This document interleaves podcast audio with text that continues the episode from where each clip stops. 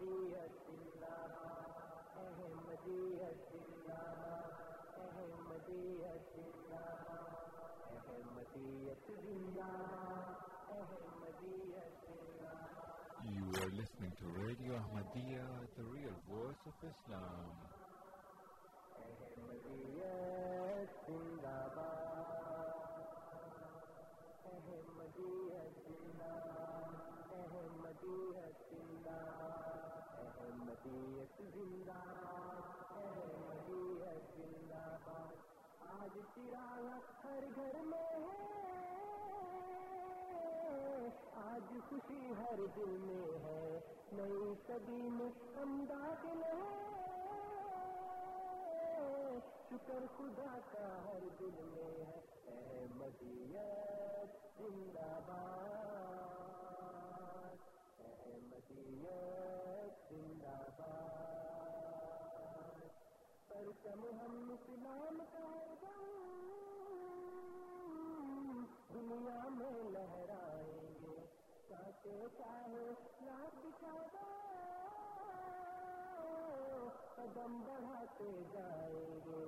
احمدیت زندہ باد، احمدیت زندہ باد، احمدیت زندہ باد، احمدیت زندہ باد. احمدیت زندہ باد، احمدیت زندہ باد، احمدیت زندہ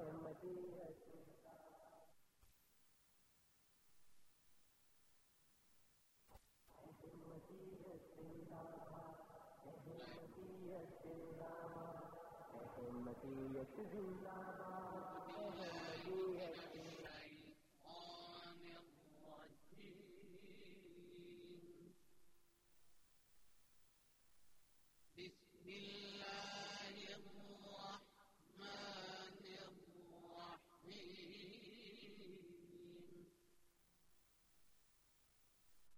اللہ کے نام کے ساتھ جو بے انتہا رحم کرنے والا، بن مانگے دینے والا اور بار بار رحم کرنے والا ہے.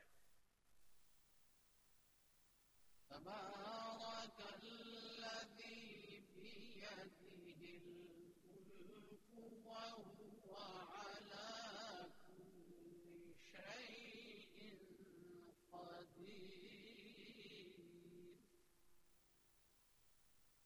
بس ایک وہی برکت والا ثابت ہوا جس کے قبضہ قدرت میں تمام بادشاہت ہے، اور وہ ہر چیز پر جسے وہ چاہے دائمی قدرت رکھتا ہے. الذی خلق الموت والحیات لیبلوکم ایکم احسن عملا وَهُوَ الْعَزِيزُ الْغَفُورُ.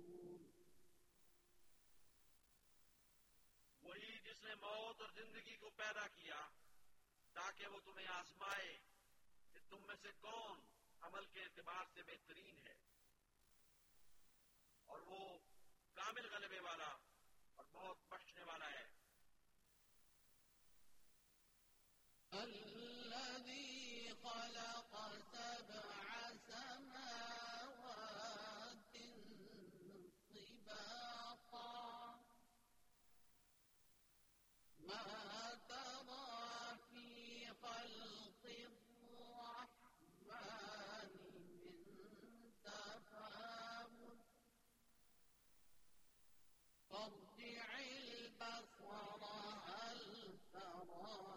هل ترى. وہی جس نے سات آسمانوں کو طبقہ در طبقہ پیدا کیا، تو رحمان کی تخلیق میں کوئی تضاد نہیں دیکھتا. بس نظر دوڑا، کیا تو کوئی رخنا دیکھ سکتا ہے؟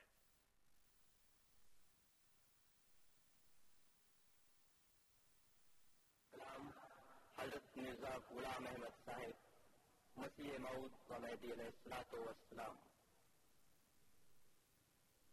کیوں عجب کہتے ہو گھر میں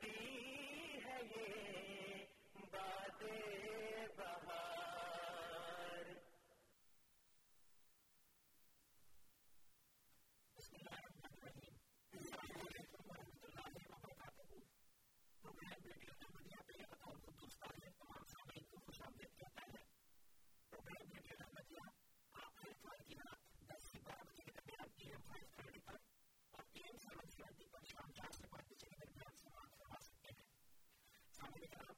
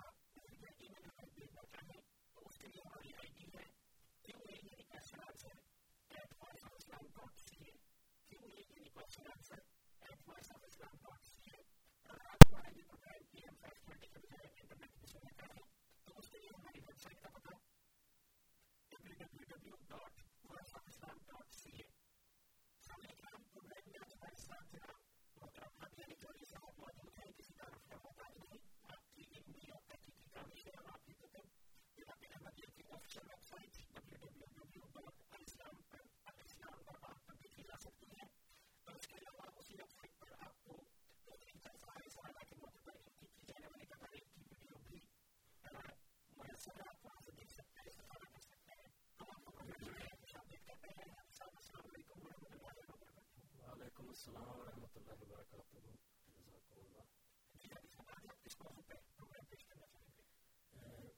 قدر صاحب پچھلی دفعہ خاک صاحب کا جو پچھلے مہینے پروگرام تھا اس میں خاک صاحب نے اس موضوع پر بات کی تھی کہ قرآن کریم کی روح سے حدیث کی روح سے یہ ثابت ہے کہ مردے زندہ نہیں ہو سکتے, مردے زندہ ہو کر واپس نہیں آ سکتے, اور اس پر تفصیلی بات ہوئی تھی, سوالات بھی کثرت سے ہوئے اللہ کے فضل سے. تو آج اسی کا ایک جزوی پہلو ہے کہ حضرت عیسیٰ علیہ الصلوۃ والسلام نے جو مردے زندہ کیے وہ کیا تھے, یا اس طرح قرآن کریم میں جو مردوں کو زندہ کرنا ہے, یا جس طرح حضرت عیسیٰ علیہ الصلوۃ والسلام کے معجزات ہیں کہ وہ کوڑوں کو بھی شفا دیتے تھے, اندھوں کو بھی شفا دیتے تھے. تو یہ ساری چیزیں جو سارے اعجازی نشان تھے حضرت عیسیٰ علیہ الصلوۃ والسلام کو دیے گئے, ان کی کیفیت کیا تھی. تو اس موضوع پر چند کلمات خاک صاحب انشاءاللہ میں پیش کرے گا. تو کیا پروگرام شروع کر لیں؟ بسم اللہ الرحمن الرحیم, نحمدہ و نصلی علی رسولہ الکریم و علی آلہ المسیح الموعود. جیسا کہ خاک صاحب نے عرض کیا ہے کہ گزشتہ پروگرام میں جو موضوع تھا اسی سے متعلقہ یہ حصہ ہے کہ حضرت عیسیٰ علیہ الصلوۃ والسلام کے بارے میں جو قرآن کریم میں خاص طور پر سورۃ آل عمران کی آیت نمبر 50 اور سورۃ المائدہ کی آیت نمبر 111 میں یہ ذکر آتا ہے کہ حضرت عیسیٰ علیہ الصلوۃ والسلام پرندے بناتے تھے اور کوڑیوں کو شفا دیتے تھے, جن کو برس ہوئی ہوتی تھی ان کو شفا دیتے تھے, اور اسی طرح اندھوں کو بھی بینائی عطا کرتے تھے. تو یہ جو حضرت عیسیٰ علیہ الصلوۃ والسلام کے اعجازی نشانات تھے یہ کیا تھے. جہاں تک قرآن کریم کی تعلیمات سے ہمیں پتہ چلتا ہے, مردے زندہ کرنا حضرت عیسیٰ علیہ الصلوۃ والسلام کا ایسا اعجاز ہے جس میں بلکہ نہ صرف یہ مردے زندہ کرنا بلکہ دیگر نشانات بھی ایسے ہیں جس میں ان کی ایسی خصوصیت نہیں کہ صرف وہی ہیں, دیگر انبیاء بھی سب یہی کام کرنے آتے ہیں اور انہیں بھی اللہ تعالیٰ ایسے اعجازی نشان دیتا ہے. ہاں, صرف ایک بات ہے کہ قرآن کریم کا اسلوب یہ ہے کہ ہر نبی کے ساتھ جو خصوصی باتیں لگائی گئی ہیں وہ اس وجہ سے ہے کہ ان کے اوپر ان باتوں کا اعتراض ہوتا ہے کہ انہوں نے یہ کام نہیں کیا, تو اللہ تعالیٰ اس کا جواب دیتا ہے کہ یہ انہوں نے کیا. مثلا حضرت موسیٰ علیہ الصلوۃ والسلام کے بارے میں آتا ہے کلم اللہ موسیٰ تکلیما. اب اللہ تعالیٰ تو ہر ایک سے کلام کرتا ہے, اور جس کثرت کے ساتھ رسول اللہ صلی اللہ علیہ وسلم سے کلام کیا ہے کسی اور سے نہیں کیا. یعنی قرآن کریم دیکھیں, ایک ایسی مبسوط کتاب ہے جو ایک ضخیم کلام کا مجموعہ ہے جو اللہ تعالیٰ کی طرف سے رسول اللہ صلی اللہ علیہ وسلم کو عطا ہوا. اس طرح کا کلام حضرت موسیٰ علیہ السلام سے بھی نہیں ہوا, لیکن چونکہ جو آپ کے متابعین تھے ان کو اعتراض ہوتا تھا اور یہ شک کرتے تھے کہ یہ اپنی طرف سے باتیں کرتے ہیں یا کیا ہے, تو پھر وہ اللہ تعالیٰ ان کے اعتراض ہوتا تھا کہ کلام اللہ موسیٰ تکلیما, اللہ تعالیٰ نے موسیٰ سے کلام کیا. اسی طرح جو حضرت عیسیٰ علیہ السلام کے معجزات ہیں, کیونکہ انہوں نے صاف انکار کیا کہ میں تمہیں کوئی معجزہ نہیں دکھاؤں گا, تمہیں کوئی نشان نہیں دیا جائے گا سوائے اس نشان کے جو یونا نبی کا, حضرت یونس کا ہے, کہ جس طرح وہ مچھلی کے پیٹ میں زندہ داخل ہوئے, زندہ باہر آئے. اسی طرح میں بھی موت کے منہ میں, یا جو ایک قبر نما کمرہ ہے, اسی طرح میں موت کے منہ میں زندہ جاؤں گا اور زندہ ہی واپس آ جاؤں گا, موت مجھے مار نہیں سکے گی. تو یہ نشان تھا جو حضرت عیسیٰ علیہ السلام نے وعدہ کیا. لیکن ان کے بیان سے ثابت ہوتا ہے یا ظاہر ہوتا ہے کہ انہوں نے کوئی ایسا نشان نہیں دکھایا جس کو وہ یہودی اس زمانے کے مانتے, اس لیے وہ نشان طلب کرتے تھے اور آپ بتاتے نہیں تھے. اگر بتائے ہوتے کہ میں نے یہ کیا ہے تو پھر اس کا جواب کچھ شاید اور ہوتا, لیکن کیونکہ حضرت عیسیٰ پر یہ الزام تھا کہ انہوں نے نشان نہیں دکھائے, تو اللہ تعالیٰ نے وہ نشانات کا یہاں ذکر فرمایا. ہاں, انجیل میں بعض واقعات ملتے ہیں, لیکن ان کی حیثیت کیا ہے, حقیقت کیا ہے, یہ ایک الگ بات ہے, اس بارے میں بھی انشاءاللہ بات ہوگی. جہاں تک مردے زندہ کرنے کا تعلق ہے, قرآن کریم میں ہر جگہ انسانوں کی جہاں زندگی کا تعلق ہے کہ ان کو کسی قوم کو زندہ کیا, کسی انسان کا زندہ ہونا ہے یا کوئی اور, وہ روحانی طور پر ہے. اور اسی طرح یہاں جو اندھا پن ہے یا دل کی بیماری ہے, فی قلوبہم مرض, جس طرح یہ کوئی ہارٹ اٹیک قسم کی بیماری نہیں تھی, بلکہ دل بیمار ہے, یعنی منافقت ہے اور بے ایمانی ہے, جس کو نبی آ کر دور کر دیتا ہے ایمان افروز واقعات سے, اپنی تعلیمات سے, اپنی سچی نورانی تعلیمات کی وجہ سے, ہدایت کی وجہ سے. تو یہ ایسی چیزیں ہیں جو سب روحانی ہے, اور اصل جو اعجاز ہے وہ ہوتا بھی یہی ہے کہ انسان کو اندر سے بدل دیا جائے. مثلا قرآن کریم کی جو پہلی آیات ہیں شروع میں سورہ بقرہ کی, ان میں صاف بتایا گیا ہے کہ نہ وہ سنتے ہیں نہ وہ دیکھتے ہیں, ان کے دلوں پر پردے ہیں. تو یہ ساری باتیں جو ہیں یہ ثابت کرتی ہیں فی قلوبہم مرض غشاوۃ, کیا ہے, وعلی ابصارہم غشاوۃ وہم لا یبصرون. تو یہ ساری چیزیں جو ہیں یہ روحانی چیزیں ہیں. یہ نہیں کہ اندھوں سے خدا تعالیٰ کا کلام ہوتا ہے. اندھے وہ ہیں جو دل کے اندھے ہیں, جن کی آنکھیں دیکھتی بھی ہوں تب بھی وہ نبی کی صداقت کو نہیں یا نبی کے وجود کو نہیں پہچان سکتے, جیسا کہ قرآن کریم میں ایک اور جگہ آیا ہے لہم اعین لا یبصرون بہا, ان کی آنکھیں ہیں لیکن اس سے وہ دیکھ نہیں سکتے. تو یہ ظاہری اندھا پن نہیں بلکہ روحانی اندھا پن ہے. اور اسی طرح جو بیماریاں ہیں یہ ساری روحانی بیماریاں ہیں جو قرآن کریم بیان کرتا ہے. تو جہاں تک ظاہری مردوں کا زندہ کرنا ہے, قرآن کریم کیٹاگوریکلی بڑے وضاحت کے ساتھ اور بڑے واضح الفاظ میں یہ بیان فرماتا ہے کہ کوئی شخص ایسی تخلیق نہیں کر سکتا جو اللہ تعالیٰ کی تخلیق سے مشابہ ہو جائے اور اللہ تعالیٰ کا شریک بن جائے اس معاملے میں. چنانچہ اللہ تعالیٰ سورہ نحل کی آیت نمبر جو ہم بار بار بیان کرتے ہیں لا یخلقون شیئا وہم یخلقون, اموات غیر احیاء, آیت نمبر 31 ہے سورۃ النحل کی. اس میں بھی اللہ تعالیٰ بیان فرماتا ہے کہ والذین یدعون من دون اللہ لا یخلقون شیئا وہم یخلقون, وہ کوئی چیز پیدا نہیں کرتے. وہم یخلقون اموات غیر احیاء, وہ مردے ہیں اور زندہ نہیں ہے. تو اس میں وہ چڑیوں کا پیدا کرنا یا پرندوں کا پیدا کرنا اس کی کلیت نفی ہے. اور اسی طرح جو مردوں کا واپس ہونا ہے, پچھلے پروگرام میں خاک صاحب نے وہ ساری آیات بھی پیش کی تھی. ہوتے ہیں وہ اور کی طرف واپس نہیں آتے. اور حضرت صلی اللہ علیہ وسلم کے زمانے کا بھی واقعہ ہے کہ ایک صحابی تھے, ان کی شادی ہوئی اور اسی رات ان کو سانپ نے کاٹ لیا اور وہ فوت ہو گئے. تو اگلے دن صحابہ سارے غمگین تھے کہ آج ہی اس کی شادی ہوئی ہے اور دلہن کا بھی خیال تھا. تو انہوں نے آن سمن سے درخواست کی کہ یا رسول اللہ اس کے بارے میں سفارش کریں کہ اللہ تعالیٰ اس کو زندگی دے دے. تو آن سمن ہمارا یہ نہیں ہو سکتا, اپنے ساتھی کو دفن کر دو.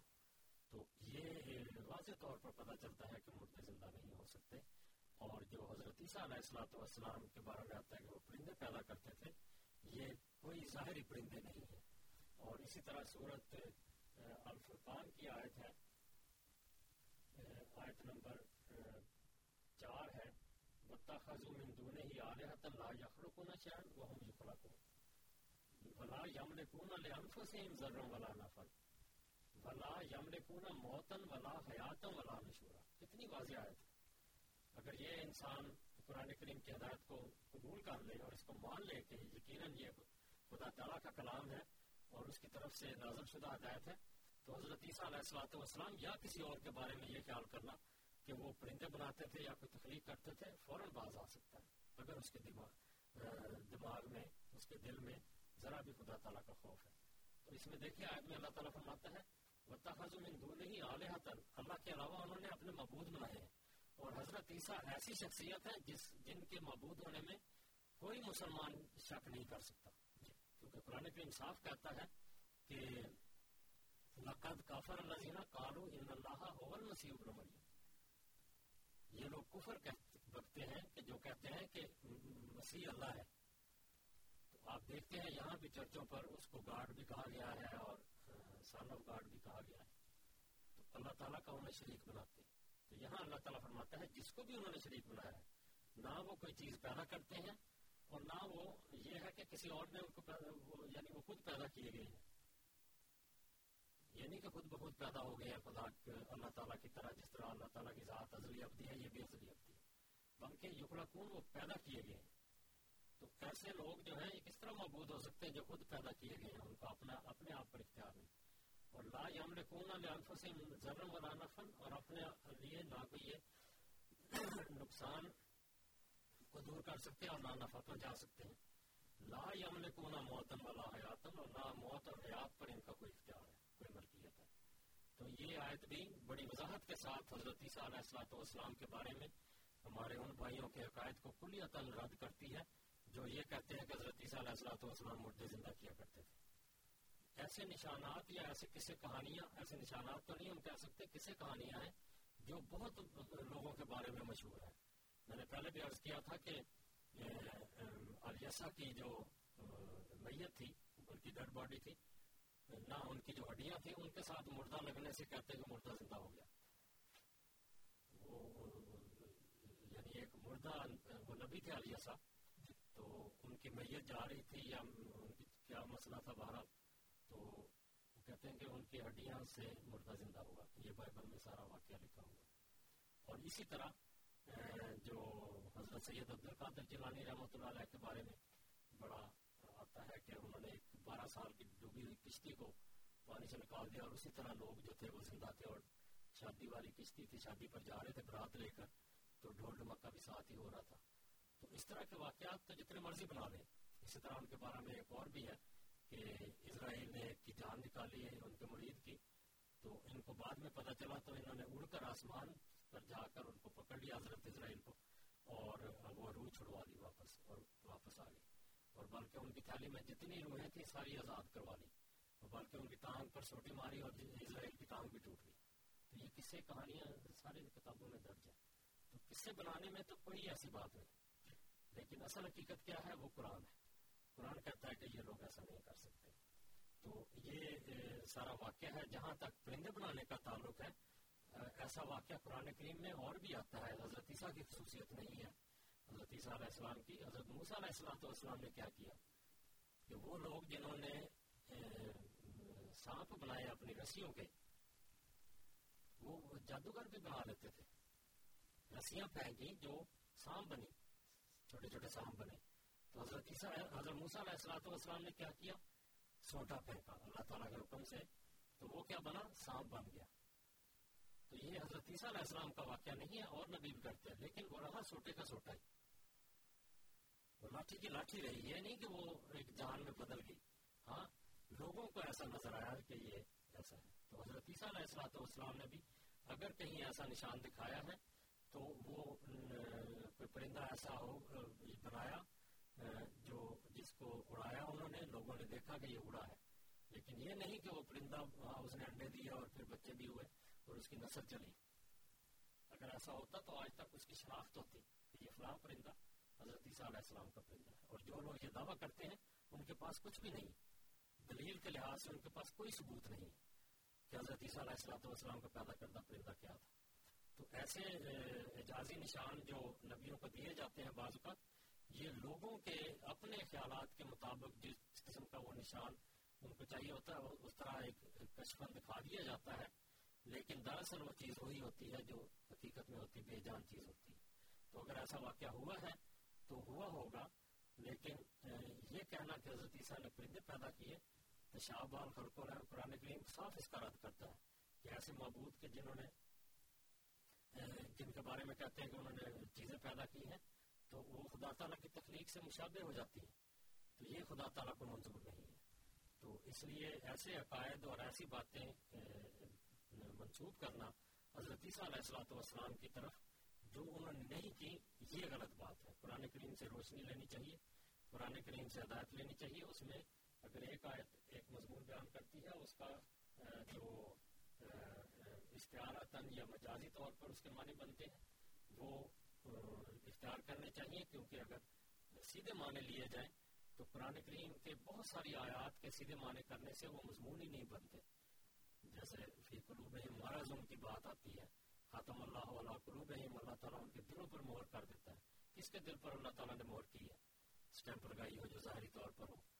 تو یہاں کسی جس طرح ونڈر لینڈ میں جائے تو ایک مہر لگا دیتے ہیں ہاتھ پر, اس طرح کو دل پر تو مہر نہیں لگائی. تو مقصد یہ ہے کہ یہ ان کے دل کی ایمانی کیفیات ہیں جن کا اللہ تعالیٰ نوٹس لیتا ہے اور ان کو ایسا قرار دے دیتا ہے کہ اس طرح کے. تو یہ اللہ تعالیٰ فرماتا ہے ام جعل للہ شرکاء خلقوا کا خلقہ فتشابہ الخلق علیہ قل اللہ خالق کل شیء, کہ یہ لوگ جو اللہ تعالیٰ کا شریک بنا لیتے ہیں اور کہتے ہیں کہ اللہ تعالیٰ کی طرح انہوں نے بھی کوئی تخلیق کی ہے اور وہ تخلیق اللہ کی تخلیق سے مشابہ ہو گئی ہے, مل جل گئی ہے. یہ غلط بات ہے. اللہ ہے جو اکیلا خالق ہے, واحد ہے. تو یہ اللہ تعالیٰ کی صفات ہیں جن میں کسی دوسرے کو دخل نہیں ہے.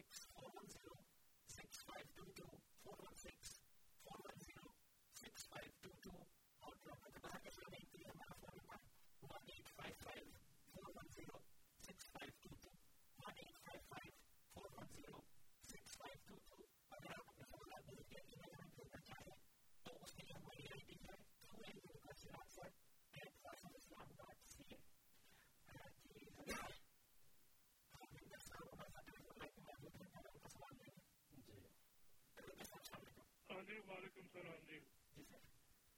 جی جیسا سنتے بھی ہیں یا جیسا یہ سننے میں آتا ہے کہ خدا نے مٹی سے انسان کو بنایا, چلو ماننے میں بھی کیا جاتا ہے جی, اجی کوئی حرج والی بات تو نہیں ہے.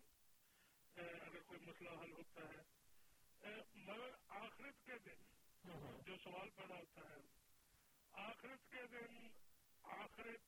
کے دن یہ کس کا حساب لیا جائے گا, یہ مردوں کا یا جندوں کا؟ اس ٹائم کو سے مردے زندے ہوں گے.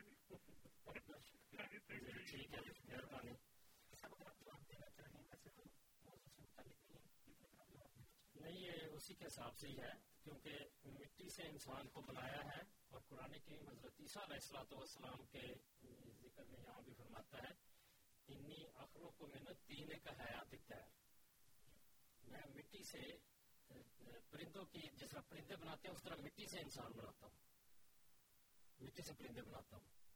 انی اخلقکم من الطین کہیات الطیر، مٹی سے پرندے نہیں بناتا بلکہ پرندوں کی طرح میں مٹی سے چیزیں بناتا ہوں. یہاں پھر یہ ترکیب دیکھیں انی اخلقکم من الطین، میں پیدا کرتا ہوں بناتا ہوں من الطین مٹی سے کہیات الطیر جس طرح پرندے کرتے ہیں. اب یہ جو تین والا لفظ ہے قرآن کریم کو اگر غور سے دیکھیں جہاں بھی یہ تین کا لفظ ہے، خلق الانسان من طین اور خلق الجان من مارج من نار، یہ دو تخلیقیں اللہ تعالیٰ نے بیان کی ہیں، ایک انسان کی اور ایک اس کے مقابل پر شیطان کی. شیطان میں غصہ ہے، اس کے اندر آگ ہے. انسان کے اندر ایک عاجزی انکساری ہے، مٹی کی کیفیت ہے اس کی. اور یہ مٹی جو ہے زمین کے ساتھ اس کا تعلق ہے، زمین پر انسان پیدا ہوتا ہے، زمین کے ساتھ اس کی ایک فطرت ملی ہوئی ہے. جس طرح مٹی تین اس مٹی کہتے جو نمی والی گیلی مٹی ہو، تو اس میں بتایا یہ گیا ہے کہ جس طرح گیلی مٹی کو مولڈ کیا جاتا ہے، موڑا جاتا ہے، اسے جو چاہے بنا سکتا ہے انسان، اپنی تربیت کر سکتا ہے، اس کو تعلیم دی جائے تو وہ نیکی کی طرف آ جاتا ہے اگر برائی کی طرف ہو، اور اسی طرح اگر نیکی کی طرف ہے تو ادھر سے بدلنا چاہے تو اپنے آپ کو برا بھی بنا لیتا ہے، جس طرح مٹی مڑ جاتی ہے. تو اس میں دراصل ایک انسان کے تبدیل ہونے کا جو مادہ ہے وہ بتایا گیا ہے، اور بنیادی طور پر یہ بتایا ہے کہ مٹی صفت یعنی عاجزی انکساری، اپنے آپ کو وہ نیچا رکھتا ہے. تو جب نبی بناتا ہے تو اس کا مطلب یہی ہے کہ مٹی سے، جس طرح مٹی صفت لوگ ہوتے ہیں عاجز انکسار، یہ لوگ ہیں ان کو پرندہ بناتا ہے ہر نبی آ کر، کہ وہ آسمان روحانیت پر اڑنے لگتے ہیں. وہ پرندوں کی مثال ہمیشہ اونچے مقامات کی دی گئی ہے. تو یہ جو قرآن کریم کا محاورہ ہے اس میں دیکھنا چاہیے کہ مٹی کے اصل معنی کیا ہے.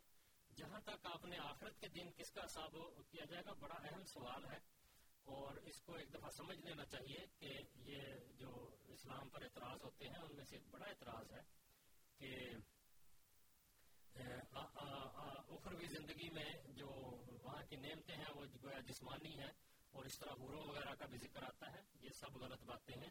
اصل بات یہ ہے کہ یہ سب روحانی کیفیات ہیں، اور جو انسان کی زندگی اور موت ہے اس کا مسئلہ یہ ہے کہ جب انسان ماں کے پیٹ میں ہوتا ہے تو اس کو اس کی یعنی جب پیدائش اس کی شروع ہوتی ہے، تخلیق کے مراحل ابھی شروع ہوتے ہیں، تو کچھ عرصے گزرنے کے بعد اس کے اندر ایک روح پیدا ہوتی ہے. تو اس سے ایک بچہ مکمل ہوتا ہے، روح بھی ترقی کرتی ہے اس کے اندر اور جسم بھی ترقی کرتا ہے، اور پھر ایک خاص عرصے کے بعد وہ اس دنیا میں ظاہر ہوتا ہے. تو یہ جو اس کا عمل ہے کہ ایک جسم کو روح عطا کی جاتی ہے ماں کے پیٹ میں، یہ جو روح پیدا ہوتی ہے یہ مستقل ہے، یہ نہیں مرتی. یہ جب ایک دفعہ پیدا ہوتی ہے پھر یہ مستقل رہتی ہے. اب اس کا ایک سفر شروع ہوا ہے جو اس جسم کے ساتھ ایک عرصے تک رہتا ہے، پھر جب یہ جسم اس کے لیے ناکارہ ہوتا ہے تو وہ اس کو چھوڑ کر اگلے جہان جاتی ہے. تو یہ موت کا وقت ہے. تو یہ جو جسم ہے یہ اس دنیا میں کام آتا ہے جب روح اس کے اندر ہے، تو وہ اس کا امتحان کا وقت ہے، یعنی اس نے جو اعمال کرنے ہیں نیک کرے گا تو وہ روح کے اوپر ریکارڈ ہوتے ہیں. اور ہمارے اعضاء جتنے بھی ہیں، آنکھیں ہیں، ناک ہے، کان ہے، یہ سب نیکی بھی کرتے ہیں گناہ بھی کرتے ہیں. قدم ہے ہمارے، چل کر جاتے ہیں گناہ کے لیے یا نیکی کے لیے. تو یہ ساری چیزیں اس روح پر ریکارڈ ہوتی ہیں. اس کی ایک ادنا سی مثال آپ کمپیوٹر کی ہارڈ ڈسک سے لے سکتے ہیں کہ جو آپ کی کمپیوٹر کی اسکرین پر آتا ہے اس کو سیو کریں تو ہارڈ ڈسک پر وہ مستقل ثبت ہو جاتا ہے، اسکرین سے مٹ جائے گا اور اس پر ثبت ہو جائے گا. اس طرح انسان اس دنیا میں ایک خاص وقت گزار کر اپنا امتحان پورا کر کے جب رخصت ہوتا ہے تو اس کی اسکرین آف ہو جاتی ہے، اندر اس کے سارا ریکارڈ جو روح ہے وہ اپنے آپ لے کر اگلے جہان میں جاتی ہے. اگلے جہان میں اس کو ایک جگہ رکھا جاتا ہے جس کو عالم برزخ کہتے ہیں. قرآن کریم یہ ساری کیفیات بڑی تفصیل سے بیان کرتا ہے. عالم برزخ میں وہ ایک عرصہ گزارتی ہے جس میں اس کو ایک اور، یہ جو روح ہے ہمارے اس جسم سے نکلی ہوئی، یہ ہمارا وجود ہے، ہماری آئی ڈی ہے اور ہمارا ایک شناخت ہے. اس کو اگلے جہان کے لیے ایک اور روح عطا کی کی جاتی ہے تو یہ ایک مکمل روحانی جسم بن جاتا ہے, روح اور جسم سمیت. یعنی جسم جو ہے یہ ظاہری جسم, مادی جسم نہیں بلکہ روحانی جسم ہے, اور اس کے اندر ایک اور روح دی جاتی ہے. اور یہ جو روحانی عالم ہے جنت دوزخ کا, یہ ایسا عالم ہے جس میں نہ وقت کی قید ہے, نہ اس میں اطراف ہے, نہ اس قسم کی چیزیں ہیں. تو یہ روح جو ہے اس کا حساب ہوتا ہے, اور اس دنیا میں بھی اس روح کے حساب کا آپ اندازہ کر سکتے ہیں کہ جب نیکی کا کام کرے, چاہے 20 سال پہلے کیا ہو, 40 سال پہلے کیا ہو, وہ جب بھی آپ کو یاد آتا ہے آپ اس سے لذت اٹھاتے ہیں. حالانکہ نیکی کرتے وقت کچھ قربانی کرنی پڑتی ہے, کچھ تکلیف اٹھانی پڑتی ہے. اسی طرح آپ برائی کرتے ہیں, اس میں اگر لذت اٹھائی ہے تو کچھ عرصے بعد وہ آپ اس کو ایک تکلیف کی صورت میں محسوس کرتے ہیں.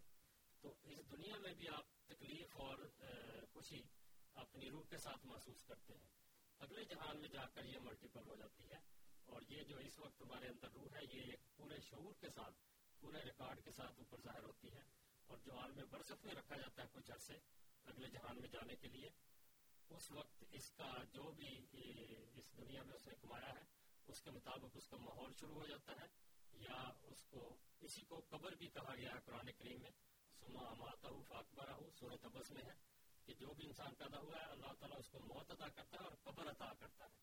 یہ قبر ظاہری قبر نہیں ہے جو اس دنیا میں ہم گڑا کھودتے ہیں, بلکہ عالم برزخ ہے جس میں وہ روح رکھی جاتی ہے. تو جس قسم کے اس کے اعمال ہوں گے عالم برزخ میں, اس قسم کی اس کو ہوا آئے گی, ماحول ہوگا. اگر جنتی ہے تو جنت کی ہوائیں آئیں گی, اگر وہ دوزخی ہے تو دوزخ کی گرمیاں آئیں گی. تو ایک عرصہ اس میں گزار کر, جس طرح اس دنیا میں پیدائش کے وقت ماں کے پیٹ میں بچہ ایک وقت گزار کر دوسرے عالم میں ظاہر ہوتا ہے, اسی طرح روح اس وقت میں پوری ہو کر اپنے یعنی روحانی جسم اور روح کے ساتھ اگلے جہان میں جائے گی, تو وہاں اس کا حساب کتاب ہوگا. یہ روحوں کا حشر ہے, انسانوں کا حشر ہے. یہ سارا ایک منظر ہے جو ہمیں قرآن کی روح سے نظر آتا ہے.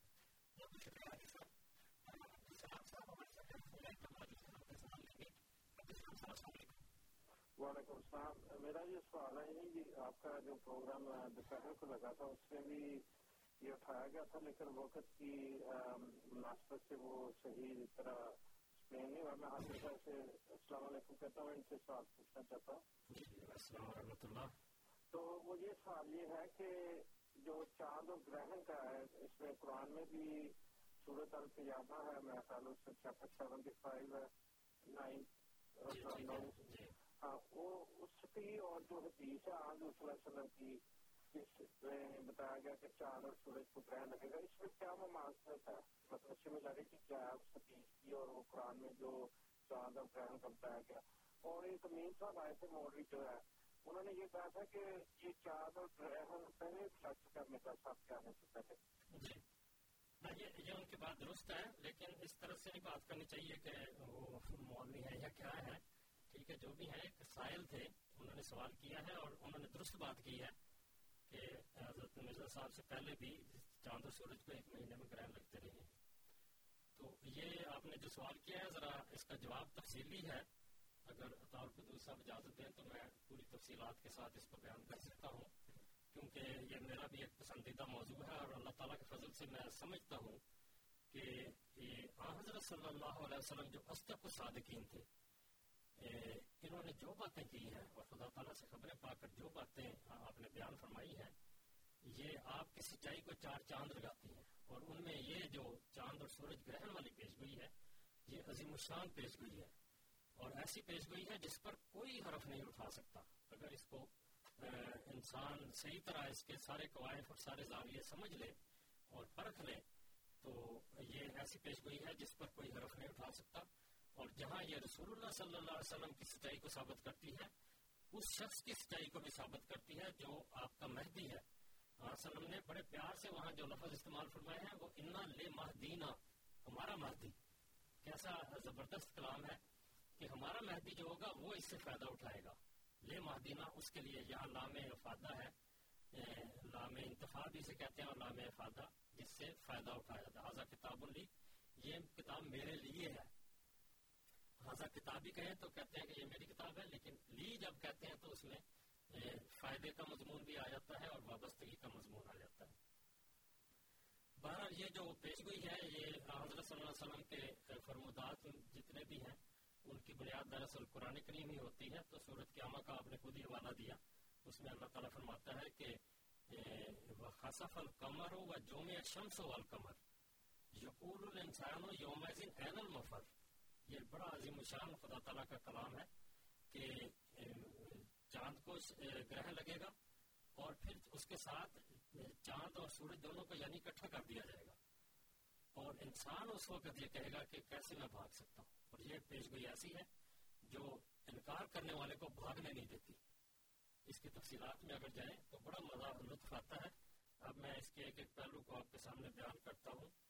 یہ پیش گوئی سنن دار قطنی میں ہے جو احادیث میں ایک بلند مقام رکھتی ہے, گوسائے ستہ میں نہیں, لیکن دار قطنی جو تھے امام محمد بن علی غالبن کا نام تھا, ان کا خود اپنا بھی دعویٰ تھا کہ میرے ہوتے ہوئے آنسروں پر کوئی جھوٹ نہیں باندھ سکتا. یعنی ایسی پرکھ کے حدیث وہ پیش کرتے ہیں یا روایات اکٹھی کرتے ہیں کہ جس میں کسی قسم کا کلام نہیں ہو سکتا. اور یہ روایت جو ہے ویسے بھی حضرت امام باقر رحمۃ اللہ علیہ سے بھی مروی ہے, جو شیعوں کے امام بھی ہیں اور اہل بیت میں سے ہیں. اور اہل بیت کا یہ ایک طریق تھا کہ وہ سند کے بجائے براہ راست روایت بیان کرتے تھے, کیونکہ ان کو ایک خاص سند حاصل ہے رسول اللہ صلی اللہ علیہ وسلم کے ساتھ قرب تھی.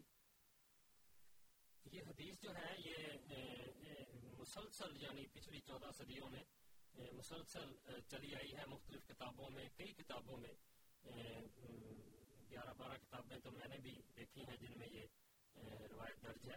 تو اتنے لوگوں کا اس روایت کو لینا, اس کی استناد یعنی اس کے مستند ہونے کی دلیل ہے. اور سب سے بڑی دلیل یہ ہے کہ خدا تعالیٰ جب ایک بات پوری کر دے تو وہ سب سے بڑی شہادت ہوتی ہے کہ اس سے سچی اور بات کوئی نہیں.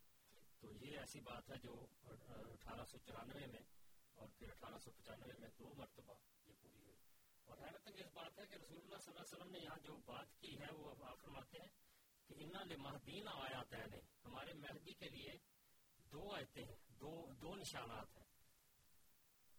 لَمْ تَکُونَا مُنْذُ خَلْقِ السَّمَاوَاتِ وَالْأَرْضِ, اور جب سے زمین و آسمان بنا ہے یہ نشان کے طور پر. تکونہ جو ہے یہ آیتین کی طرف اشارہ ہے, مؤنث کا صیغہ ہے, اور یعنی یہ ایسا نہیں ہوئے, ایسے نشان ظاہر نہیں ہوئے, یعنی اس کو نشان کے طور پر نہیں لیا گیا. تو تنکسف القمر لأول لیلۃ من رمضان, رمضان میں قمر کی راتوں میں پہلی رات کو اس کو گرہن لگے گا. اور تنکسف الشمس فی النصف منہ, اور سورج کی راتوں میں, سورج کے گرہن کے دنوں میں اس کو درمیانے دن میں گرہن لگے گا. اور پھر آسلم نے وہی بات کی ہے جو پہلے کی تھی, لم تکونہ منذ خلق السماوات والارض. آپ فرماتے ہیں ولم تکونہ منذ خلق اللہ السماوات والارض, جب سے زمین و آسمان پیدا ہوئی ہے, پیدا کیے ہیں اللہ تعالیٰ نے, یہ کسی نے نشان کے طور پر نہیں استعمال کیے اور یہ کسی کے لیے نشان کے طور پر نہیں آئے. یہ جو لم تکونہ ہے یہ آیتین کی طرف راجع ہے, یہ ضمیر اور یہ لفظ. تو یہ جو نشان ہے یہ صرف امام, سچے امام مہدی, امام مہدی کون سا, مہدینہ جو ہمارا مہدی ہے. تو یہ رسول اللہ صلی اللہ علیہ وسلم کی حدیث ہے جو یہاں بیان ہوئی. اس میں کوئی چیز ایسی نہیں چھوڑی جو رسول اللہ صلی اللہ علیہ وسلم نے کہ جو جس سے یہ اس حدیث, اس واقعہ پر کوئی حرف آ سکتا ہو. اب ایک اعتراض اس پر جو اٹھتا ہے وہ یہ ہے کہ, یا اس پر ہم یہ کہہ سکتے ہیں کہ 3 طرح کے اعتراض اس روایت پر اٹھتے ہیں. ایک تو یہ کہتے ہیں کہ حدیث صحیح نہیں ہے, یہ اپنی ثقات کے اعتبار سے کمزور ہے اور ضعیف ہے, اور اس لحاظ سے اس کو کہتے ہیں کہ اس پر اعتبار نہیں کیا جا سکتا. تو پاکستان نے پہلے ہی عرض کیا ہے کہ یہ ایسی روایت ہے جو ثابت ہو چکی ہے عملاً, اس لحاظ سے یہ اس کو رد نہیں کیا جا سکتا. اور دوسرے یہ کہ چونکہ اس کو بار بار مسلسل لوگوں نے, جو متقدمین اور متاخرین تھے, اس کو اپنی کتابوں میں لکھتے چلے آئے ہیں, اور ممالک اسلامیہ میں یہ کتابیں کثرت سے شائع شدہ ہیں. ایک شخص نے بھی اس واقعہ سے پہلے جو حضرت مسیح موعود علیہ السلام کے زمانے میں ہوا ہے, اس سے پہلے اس حدیث کی روایت پر یا درایت پر کبھی حرف نہیں اٹھایا. تو چونکہ ایک مدعی موجود ہے, اس کو جھٹلانے کے لیے جن لوگوں نے جھٹلایا ہے, اس لیے انہوں نے اس حدیث پر بھی کچھ جرا کی ہے, لیکن وہ فضول جرا ہے کیونکہ اس سے حدیث پر کسی قسم کا حرف نہیں آتا. یہ حدیث اپنی جگہ پوری ثابت ہے, اور یہ حدیث شیعوں کی کتب میں بھی اور سنیوں کی کتب میں بھی بار بار آئی ہے. اس کے دو راوی ہیں جن پر جھوٹ کا الزام تراشا جاتا ہے, لیکن شرعی طور پر کوئی ثبوت ان کے جھوٹا ہونے کا بھی اسماء اور رجال وغیرہ کتابوں میں ہمیں نہیں ملتا. تو یہ جو حدیث ہے اپنی جگہ پوری طرح ثابت ہے, اور اس میں اور چونکہ قرآن کریم میں یہ اس کی سند موجود ہے, اس کی بنیاد قرآن کریم میں ہے, اس لیے. ایک اور بات یہاں میں آپ کو عرض کرتا ہوں کہ علامہ شوکانی رحمۃ اللہ علیہ ایک بہت بڑے عالم بزرگ گزرے ہیں. انہوں نے اسے مختلف طریقوں سے ثابت کر کے مرفوع متصل قرار دیا ہے, یعنی ایسی حدیث جو براہ راست رسول اللہ صلی اللہ علیہ وسلم تک اس کی روایت سند وغیرہ پہنچتی ہے, تو انہوں نے اس کو بھی ثابت کیا ہے کہ یہ سچی حدیث ہے. اس لیے اس کی سند پر یا اس حدیث کی روایت وغیرہ پر کسی قسم کا حرف نہیں آتا.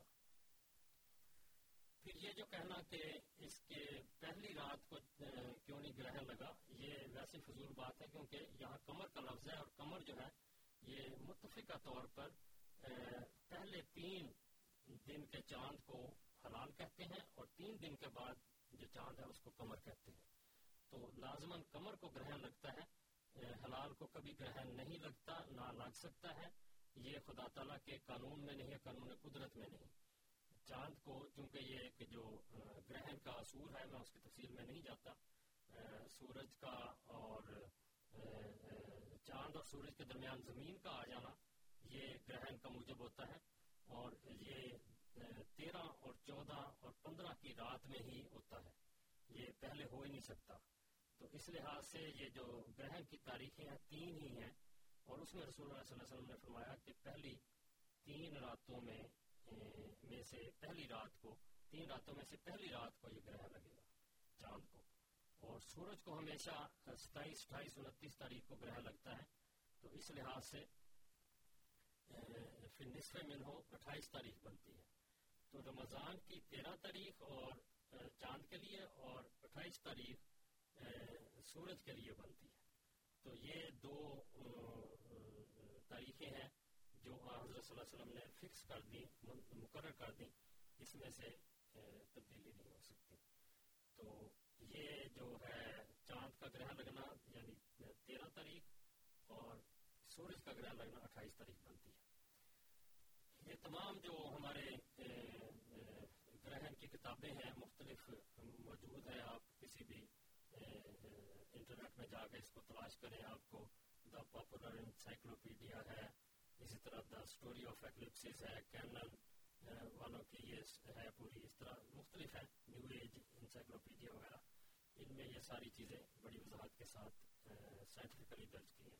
اور پھر سورت یاسین کو اگر مطالعہ کریں تو اس کی آیت نمبر 39 اور 41 میں بھی اللہ تعالیٰ یہ صاحب بتاتا ہے کہ چاند اور سورج جو ہے یہ اپنے اپنے محور میں مقررہ حساب سے, مقررہ فاصلے سے, مقررہ وقت کے مطابق چلتے ہیں. اور لا شمس ینبغی لہا ان تدرک القمر ولا اللیل سابق النہار, چاند سورج کو نہیں پہنچ سکتا, اور نہ رات دن کو اس طرح پہنچ سکتی ہے کہ اس کی جگہ لے لے. یعنی چاند کے بدلنے سے, سورج کی تیز رفتار ہونے سے, یا چاند کے سست رفتار ہونے سے یا تیز ہونے سے, وہ رات اور دن بھی بدل سکتے ہیں. تو یہ نہیں ہو سکتا, اس سے کائنات ساری الٹ پلٹ ہو جائے. تو یہ جو تقدیر ہے, تقدیر العزیز الحکیم پہلے بیان ہوا, اس میں وہ قدرہ کا لفظ ہے جس کا معنی مکمل اندازہ, مکمل معیار کر لینا, وہ معنی موجود ہے. تو چاند اور سورج آگے پیچھے ہو نہیں سکتے, صرف ان کو انہی تاریخوں میں ہی گرہن لگتا ہے. تو اس لحاظ سے یہ جو معین ہے تاریخیں, ان سے آگے پیچھے نہیں ہو سکتا. اب ایک اور بات جو ہے وہ جو عام کہی جاتی ہے کہ, اور یہ ہے درست, فی الحقیقت درست ہے کہ چاند اور سورج کو ایک مہینے میں گرہن بہت لگتا ہے. اور یہ جو رسول اللہ صلی اللہ علیہ وسلم کے وقت سے لے کر اب تک ایک مہینے میں چاند کو سینکڑوں بار گرہن لگ چکا ہے, ایک مہینے میں دونوں گرہن اکٹھے ہو چکے ہیں. اور ان میں ایسا ہے کہ تقریباً 100 سے زیادہ دفعہ رمضان کے مہینے میں بھی اکٹھا ہو چکا ہے. اب مگر اتنی دفعہ یہ چاند اور سورج کو رمضان کے مہینے میں گرہن لگ چکا ہے، تو پھر آسلم کا اس کو نشان قرار دینا یہ کیسے درست ہو سکتا ہے؟ یہ وہ بات ہے جس کو ابھی ہم وقفے کے بعد پھر تفصیل سے میں عرض کروں گا آپ کی خدمت میں، تو اس سے پتہ چل جائے گا کہ ابھی کہتے ہیں کہ وقفہ ذرا ٹھہر کے لینا ہے، تو میں عرض کرتا ہوں کہ عجیب بات یہ ہے کہ حضرت صلی اللہ علیہ وسلم سے لے کر اب تک 100 سے زائد مرتبہ رمضان کے مہینے میں بھی چاند اور سورج کو گرہن لگ چکا ہے، اور اس میں جو ٹھیک 100ویں نمبر پر جو گرہن لگا ہے، یعنی رمضانی دوسرے مہینوں میں اور رمضان کے مہینے میں 25 دفعہ لگا ہے، اور ٹھیک جو 100ویں نمبر پر جو گرہن لگا ہے وہ 1311 ہجری یعنی 1894 ہجری میں لگا ہے، جو حضرت مسیح موعود علیہ السلام کا کے لیے نشان تھا۔ اب اس میں دیکھنے والی بات یہ ہے کہ 1894 میں ایک دفعہ لگا ہے اور 1895 میں دوسری دفعہ، یعنی 1311 میں اور 1312 میں دو دفعہ لگا ہے۔ اور دیکھنے والی بات یہ ہے کہ حضرت صلی اللہ علیہ وسلم نے جو لفظ بیان فرمائے ہیں ان کو دیکھیں تو پتہ چلتا ہے انا لمہدینا، کہ ہمارا مہدی موجود ہے، وہ فائدہ کس سے اٹھائے گا؟ وہ اس چاند اور سورج گرہن سے اٹھائے گا فائدہ۔ تو اس میں مہدی کا ہونا ضروری ہے، پہلے ہو یعنی مدعی موجود ہو، اور اس کا ثبوت، اس کے لیے گواہ جو ہے وہ بعد میں آئے۔ اگر مدعی نہ ہو، گواہ پہلے آ جائے، تو مدعی تو اس گواہ کو دیکھ کر کھڑا ہو سکتا ہے، یعنی چاند گرہن کو دیکھ کر لوگ دعویٰ کر سکتے ہیں کہ ہم بھی مہدی ہیں۔ تو اس طرح یہ نشان نہیں رہتا، نشان وہی ہے کہ مہدی موجود ہو، خدا تعالیٰ سے نام پا کر، خدا تعالیٰ کی طرف سے وہ قائم ہو، کھڑا ہو، اور پھر یہ دعویٰ کرے کہ جو بھی اس کے بارے میں نشان ہے وہ اللہ تعالیٰ پورے فرمائے گا، اور خدا تعالیٰ پھر اس کی تائید کر دے کہ یہ نشان ہے، یہ ظاہر ہوا ہے۔ تو یہ جو بات ہے یہ 1400 سال میں، بلکہ جس طرح حاصل ہوا جب سے دنیا بنی ہے، یہ نشان کے طور پر صرف حضرت مرزا غلام احمد قادیانی علیہ الصلوۃ والسلام کی ذات میں پورا ہوا ہے، اور کسی کی ذات میں پورا نہیں ہوا۔ اس میں میں یہ بھی تجزیہ آپ کے سامنے پیش کر دیتا ہوں کہ جو مدعی ہیں نبوت کے یا مہدویت کے، ان میں سے جن لوگوں نے بھی دعوے کیے انہوں نے کبھی اس کو چاند گرہن کو اس طرف توجہ نہیں کی، اور ان میں سے جو جھوٹے مدعی نبوت تھے وہ تو نبوت کے دعوے دار تھے، مہدویت کے نہیں تھے، اس لیے وہ نکل جاتے ہیں۔ ان کے علاوہ جو باقی ہیں، جو جن میں رمضان کے مہینے میں چاند اور گرہن لگا ہے، یہ 4 لوگ صرف بنتے ہیں، ایسے مدعی جو صرف 4 ہیں جن میں چاند کی پہلی تاریخ کو اور سورج کی درمیانی تاریخ کو رمضان کے مہینے میں گرہن لگا ہے، یہ 4 مدعی موجود ہیں۔ اچھا، ان میں ایک حامیم بن منلہ ہے، دوسرا ابو طیب احمد بن حسین ہے، اور تیسرا احمد بن عبداللہ ملسم۔ یہ 3 ہیں جو جن کے زمانے میں یعنی انہوں نے نبوت کا دعویٰ کیا، اور ان کے زمانے میں چاند کو پہلی تاریخ کو یعنی 13 تاریخ کو اور سورج کی 28 تاریخ کو لگے۔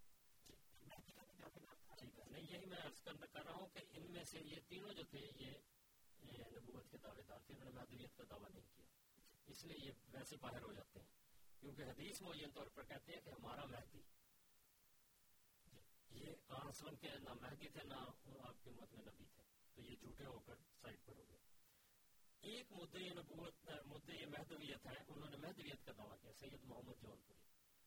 ان کا جو زمانہ ہے یہ 847 ہجری سے لے کر 910 ہجری تک ہے، تو جو ان کا مہدویت کا دعویٰ ہے یہ 901 سے لے کر 905 تک ہمیں ان کی لٹریچر وغیرہ سے نظر آتا ہے، اور جنوبی ہند میں، دکن وغیرہ میں ان کے مرید بھی موجود ہیں۔ تو یہ دعوے کے بعد 9 سال زندہ رہے ہیں، تو ان کے زمانے میں بھی 4 چاند اور سورج کو گرہن لگا ہے انہی تاریخوں میں۔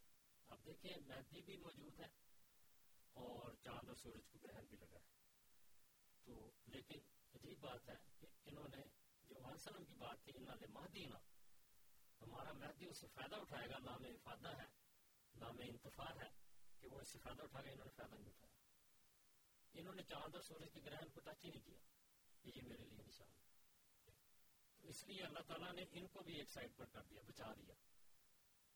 اس لیے کارنر ہو کر، پورا نیرو ڈاؤن ہو کر حضرت مسیح موعود علیہ الصلوۃ والسلام ایسے ہیں جو جب سے کائنات بنی ہے آپ اس نشان میں فکس ہوتے ہیں کہ دعویٰ موجود ہے، اور پھر حضرت مسیح موعود علیہ الصلوۃ والسلام کے لیے لوگ آپ سے مطالبہ کرتے ہیں کہ وہ نشان کیوں نہیں ظاہر ہوا.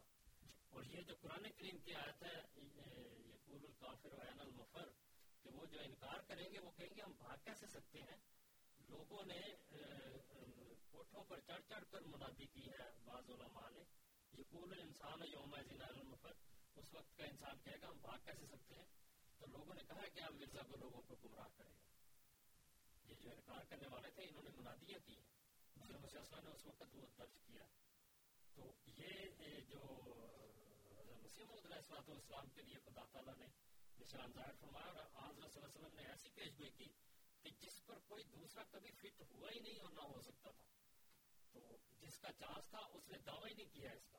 اور یہ صرف میں ہی نہیں کہتا یا ہم جماعت احمدیہ والے نہیں کہتے، یہ ایک ہمارے پاس کتاب ہے حقانی عقائد الاسلام، یہ ادارہ اسلامیات لاہور بڑی مشہور دکان ہے نارکلی میں، ان کی شائع شدہ ہے. اور مصنف اس کے تفسیر حقانی کے نام، اور مصنف تفسیر حقانی بڑی مشہور تفسیر ہے، مشہور فقیہ و متکلم حضرت مولانا عبداللہ حقانی دہلوی، انہوں نے یہ لکھا ہے ان کے اس دعوے پر. مولوی محمد جونپوری کے کہتے ہیں اکبر کے عہد میں سید محمد جونپوری نے مہدی ہونے کا دعویٰ کیا تھا، جن کے مرید اب تک دکن میں موجود ہیں. ان کا مہدی بھی وہ مہدی نہیں، کیونکہ جس قدر علامات امام مہدی کے ہیں ان میں سے کوئی بھی محمد جونپوری میں نہ پائی گئی. نہ ان کے عہد میں دجال موجود تھا، نہ نصارہ سے مقابلہ ہوا، نہ اشاعت دین میں. اب یہ دیکھیں حقانی صاحب نے جو باتیں لکھی ہیں ساری حضرت مسیح علیہ السلام میں پوری ہوتی ہیں، اور حدیث کی جتنی ہے. اب دیکھیں کہ دجال موجود، دجال آج یہ جب جنگ ہوئی ہے اس کی عراق کی اور پھر افغانستان کی بعد میں، تو اس وقت اخبارات کے تراشے ہمارے پاس ہیں کہ آپ یعنی وہ لوگ جو احمدی نہیں ہیں انہوں نے لکھا ہے کہ یہ دجال ہے. ابھی بھی ایک کتاب یہ جو مدرسہ تھا، اس کا نام مدرسہ کیا تھا، لال مسجد اسلام آباد والی جامعہ حفصہ، اس کی آفیشیل سائٹ پر جو کتاب ہے اس کا نام ہے بلیک واٹر، اردو میں کتاب ہے. اس کے ہر صفحے پر ان کا لوگو لگا ہوا ہے، اس میں واضح طور پر لکھا ہے کہ یہ دجال جو ہے یہ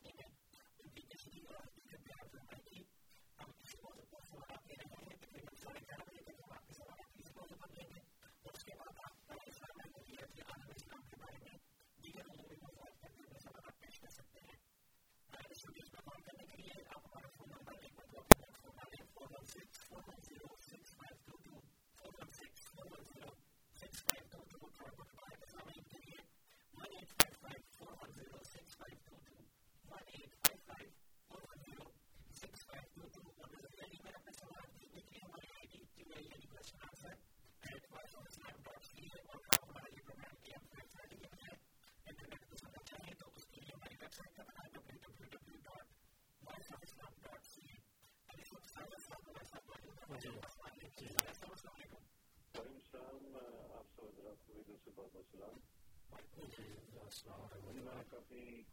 سے پروگرام سن رہا ہوں، میں ہمیشہ سنتا بھی ہوں، پروگرام کافی نالجبل ہے. کچھ عقائد کی بات ہوئی یہاں پر بھی، جو موضوع ہے میرے خیال سے میں اسی پہ رہتا ہوں. آپ کہہ رہے تھے اس وقت کہ حضرت عیسیٰ نے کبھی بھی کوئی کسی مردے کو زندہ نہیں کیا،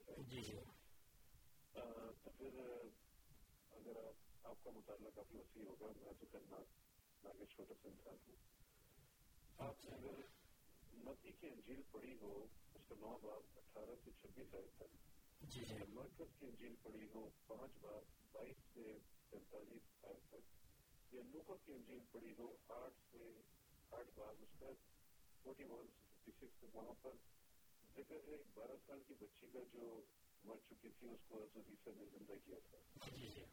ٹھیک ہے، اس کے بعد اگر آپ جائیں گے آگے تو پھر آپ لازرس کے بارے میں بھی آپ جانتے ہوں گے، جس کو 3 دن ہو گئے تھے مرے ہوئے اور اس کو حضرت عیسیٰ نے زندہ کیا تھا. تو میرے خیال سے اگر تو آپ یہ سمجھتے ہیں کہ یہ کس سے کہانیاں ہیں یا پھر ایسا کچھ نہیں ہوا، یا خدا کی قدرت سے کوئی پیغمبر کسی کو زندہ نہیں کر سکتے، کیونکہ حضرت عیسیٰ کے علاوہ میں نے کبھی کسی کو دیکھا نہیں زندہ کرتے ہوئے کسی کو.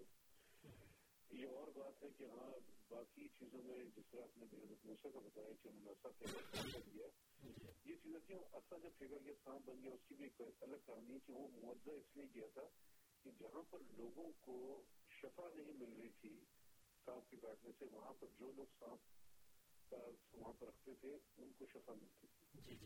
ہر چیز میں خدا کی ایک مصلحت ہوتی ہے. آپ یہ بتائیے کہ کیا حضرت عیسیٰ نے مردوں کو ان روایات کی وجہ سے یا انجیل کی وجہ سے جو لکھا گیا ہے اس کو زندہ کیا نہیں کیا، اور اگر کیا ہے تو ٹھیک، اگر نہیں کیا تو پھر میرے خیال سے پھر یہ انجیل فرسوت ہے، ٹھیک ہے نا، تو ان کو ماننا بیکار ہے. ٹھیک ہے، اور اگر ماننا بیکار ہے تو پھر آپ جس ملک میں رہ رہے ہیں وہاں پر انجیل کو مانا جاتا ہے. میرے خیال سے احمدیوں کو اس جگہ پہ جانا چاہیے جہاں پر اسلام کا دور دورہ ہو. ایسی جگہ پہ کیوں جاتے ہیں جہاں پر حضرت عیسیٰ کو مانا جاتا ہے یا انجیلوں کو مانا جاتا ہے. Thank you so much.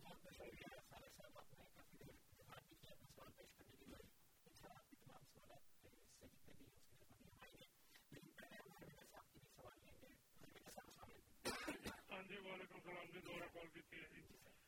تاریخ نال گل کریے، تھی گل کر رہے تھے بھی 847 ਦੇ ਵਿੱਚ ਕੋਈ ਵਰਤਿਆ ਨਹੀਂ ਸੀ, ਤੇ ਹੁਣ ਜਦੋਂ ਇੱਕ ਨਵੀਂ 847 ਦੇ ਵਿੱਚ ਕੋਈ ਗੱਲ ਦੱਸਦਾ ਜਾਂ ਕੋਈ ਮਤਲਬ ਬਾਅਦ ਵਿੱਚ ਆਉਣ ਵਾਲਾ ਨਵੀਂ ਕਿਸੇ ਚੀਜ਼ ਨੂੰ ਮੁਕੰਮਲ ਕਰਾਰ ਦਿੰਦਾ ਕਿ ਇਸ ਤੋਂ ਅੱਗੇ ਇਹਦੇ ਵਿੱਚ ਕੋਈ ਬੜੋਤੀ ਕਟੌਤੀ ਨਹੀਂ ਹੋਣੀ ਹੈ, ਮੁਕੰਮਲ ਹੋ ਗਈ ਹੈ ਚੀਜ਼. ਲੇਕਿਨ ਉਸ ਤੋਂ ਪਹਿਲਾਂ ਜਿਹੜੇ ਲੋਕ ਆਏ ਹੁੰਦੇ ਨੇ بے شک وہ فوت ہو گئے ہون, لیکن وہ تو اس کی اس مکمل جڑی چیز نو کردا اس تو بندے رہ جاندے نے ہے نا جی انہاں نال. لیکن خدا دی کی یہ اکو ہی نہیں کہ جب تو خدا نے جہان بنایا تے جدوں تک جہان چلے گا وہ اکو ہی فارمولا رہے گا, ایسا نہیں کہ کچھ صاحب.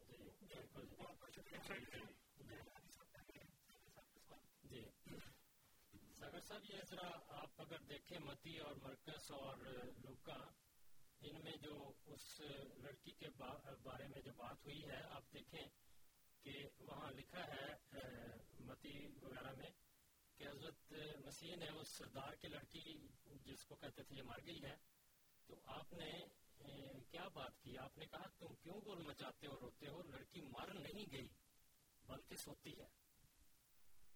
یہی ہوتا ہے کہ جو لوگ موت کے منہ میں پہنچے ہوئے ہوں اور بظاہر لگتے ہوں کہ وہ مر گئے ہیں, نبیوں کی دعا سے, نبیوں کے علاج سے یہ لوگ واپس آتے ہیں. یہ اجازی اللہ تعالیٰ کا سلوک ہوتا ہے جو اپنے پیارے بندوں سے ہوتا ہے. اور حضرت عیسیٰ علیہ السلام اللہ تعالیٰ کے پاک رسول تھے, پاک بندے تھے, ان کے ساتھ یہ ان کا سلوک تھا, اس سے کوئی بھی انکار نہیں کرتا.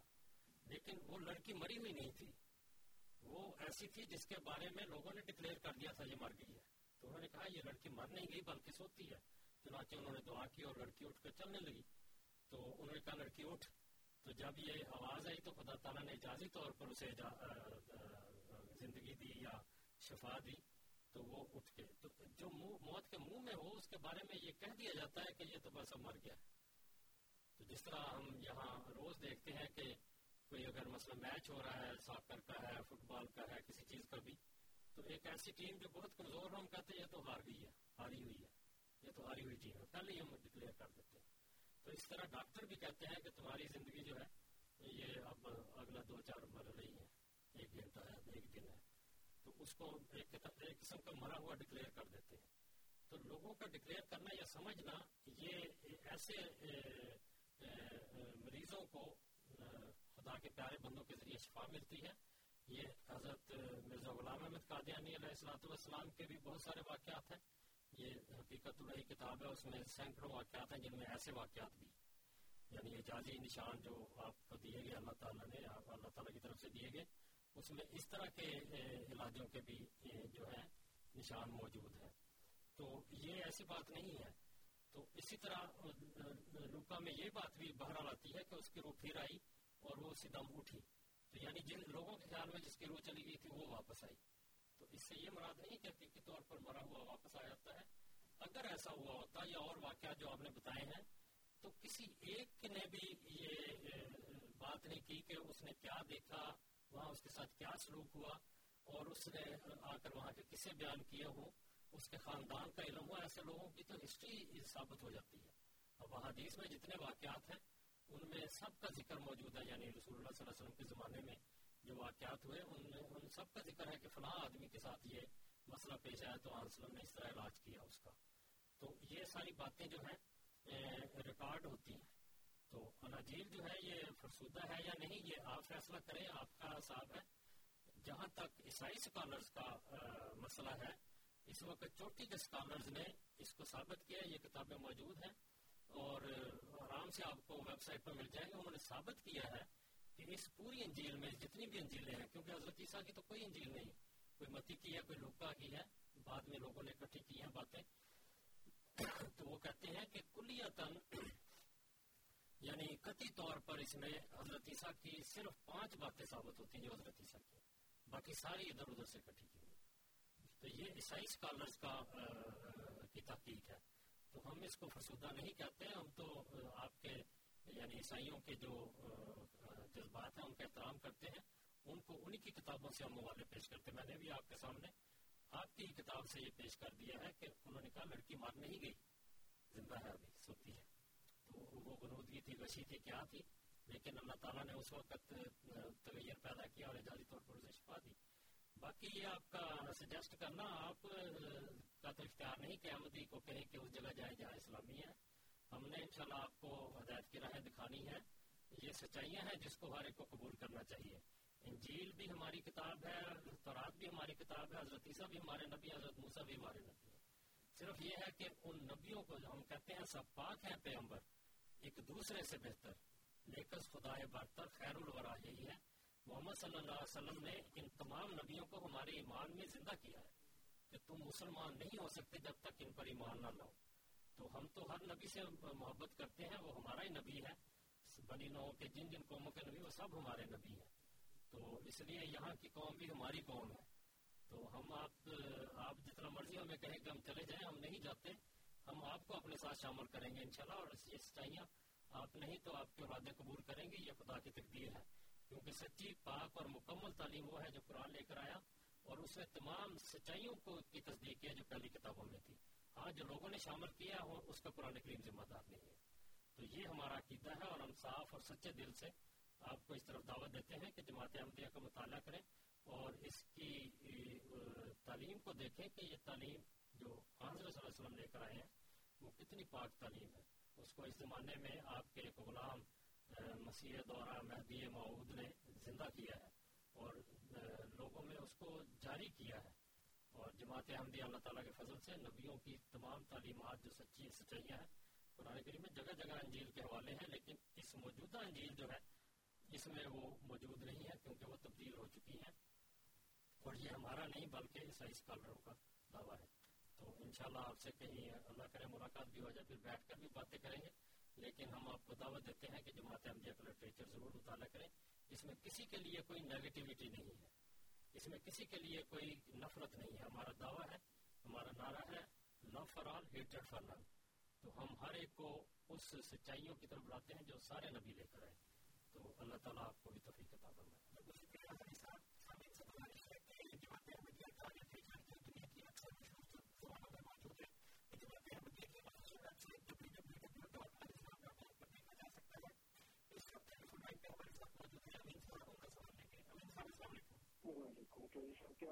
جی ٹھیک ٹھاک.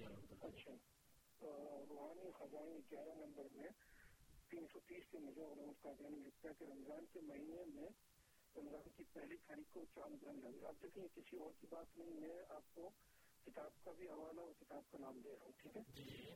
تو رمضان کے نیکسٹ میں سورج گرہن لگے گا. اچھا دو باتیں, کہ تیسری بات کی جب سے زمین اور آسمان پیدا کیے گئے ایسے دو نشان کبھی یکجا نہیں ہوئے. اچھا پھر آپ آگے آئے تو مرزا غلام قادیانی کی جو مہدیت کے دعوے سے 45 سالوں کے عرصے میں 3 دفعہ رمضان کی انہیں تاریخوں میں چاند گرہن لگ چکا ہے پہلے.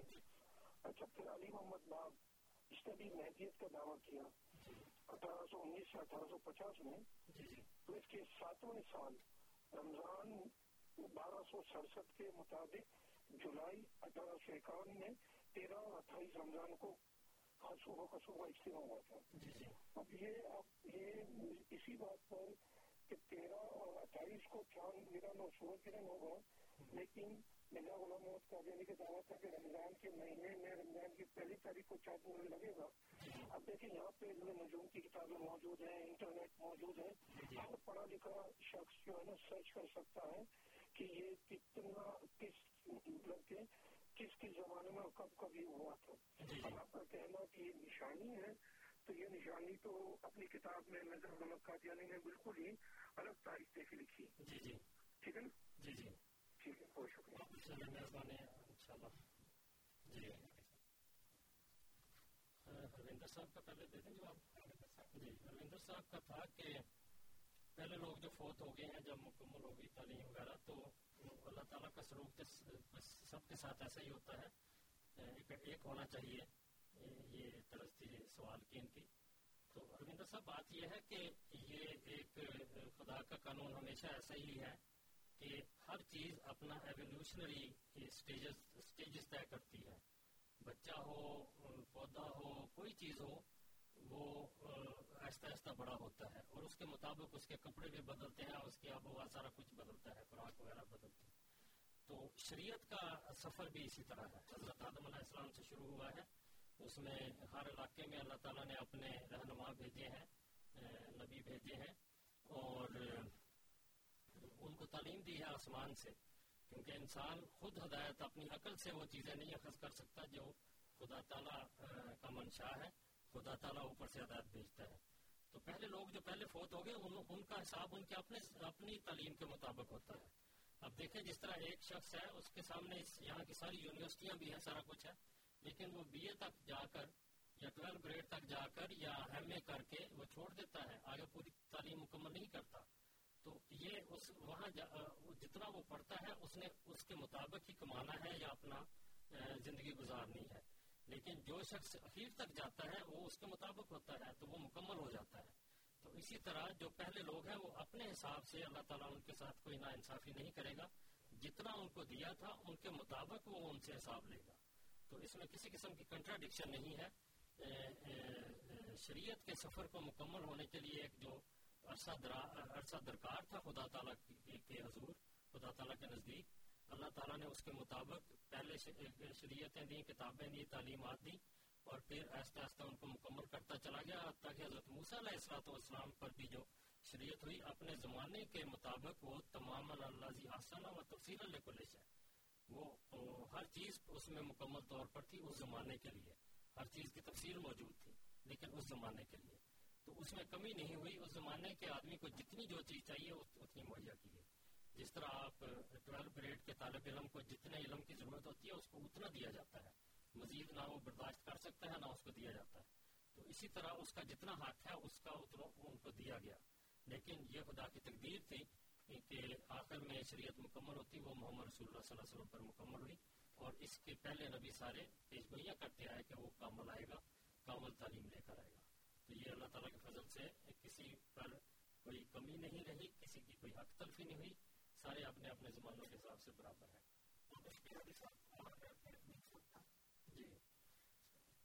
امین صاحب آپ ایک بات کی طرف چلے جاتے ہیں. حضرت مسیح علیہ السلام نے جہاں بھی یہ بات کی ہے حدیث میں یہ بات آتی ہے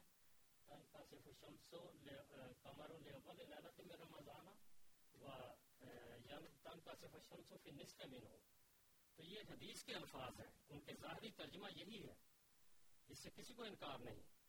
لیکن چاند کے گرہن کی پہلی تاریخ ہے کیا؟ یہ حضرت مسیح علیہ السلام کی کتاب آپ جلد 11 لے رہے ہیں, جلد 17 میں صفحہ 137 تا 140 میں پڑھ لیں. طوفہ گلڑویہ ہے یہ کتاب, اس میں حضرت مسیح علیہ السلام نے اس کو مزید واضح کیا ہے. یہاں بھی ہوگا, یہ میرے سامنے نہیں اس وقت, لیکن یہ ابھی میں نے دیکھا ہے طوفہ گلڑویہ میں. تو اس میں بڑی وضاحت کے ساتھ لکھا ہے کہ ہمیشہ سے یہ حضرت مسیح کے بارے میں پڑھ کر سنا دیتا ہوں, آپ نے چونکہ ان کی طرف منسوخ کیا ہے, کیونکہ وہ عبارت میرے سامنے نہیں, اس لیے میں کوئی جواب نہیں دے سکتا اس کے بارے میں. لیکن جو سیدھی بات قانون قدرت کے مطابق ہے, اس کو خدا کی تقدیر دوسری جگہ میں نے عرض کی تھی سورہ یاسین میں پڑھ کے دیکھ لیں کہ لشمس ینبغی لہا ان تدرک القمر واللیل سابق النہار. تو چاند سورج تک نہیں پہنچ سکتا, سورج چاند تک نہیں پہنچ سکتا. اگر پہلے دن کو گرہن ہونا لگے تو آپ میں سے کون دیکھ سکتا ہے؟ یہ نشان کیسا ہوا؟ پھر پہلے دن کے چاند کو حلال کہتے ہیں میری جان, قمر نہیں کہتے. امین صاحب آپ جب چیز کو رد کرنا چاہیں تو اس کی کوئی بنیاد ہونی چاہیے. میں نے عرض کیا تھا پہلے دن کے چاند کو کبھی بھی عربی میں, قرآن کے اصطلاح میں, حدیث کے اصطلاح میں قمر نہیں کہا گیا, وہ حلال ہوتا ہے. پہلے دوسرے دن کے چاند کے حلال کے معنی میں کسی کو اختلاف نہیں, بعض نے تیسرے کو شامل کیا, بعض نے نہیں کیا. تو آنسلم قمر کہتے ہیں. تو قمر کی جو چاند کی جو کیفیت ہے وہ 13, 14, 15 کو ہی گرہن لگتا ہے, اور جتنے بھی گرہن لگے ہیں وہ یہ ہے. تو آپ اس کو جھٹلا کر کس کو جھٹلاتے ہیں؟ امین صاحب ذرا غور تو کریں, یہ بات کس نے کہی ہے؟ یہ مرزا صاحب نے نہیں کہی, یہ قرآن کریم نے کہی ہے کہ اذا جمع الشمس والقمر, جب چاند اور سورج کو اکٹھا کیا جائے گا.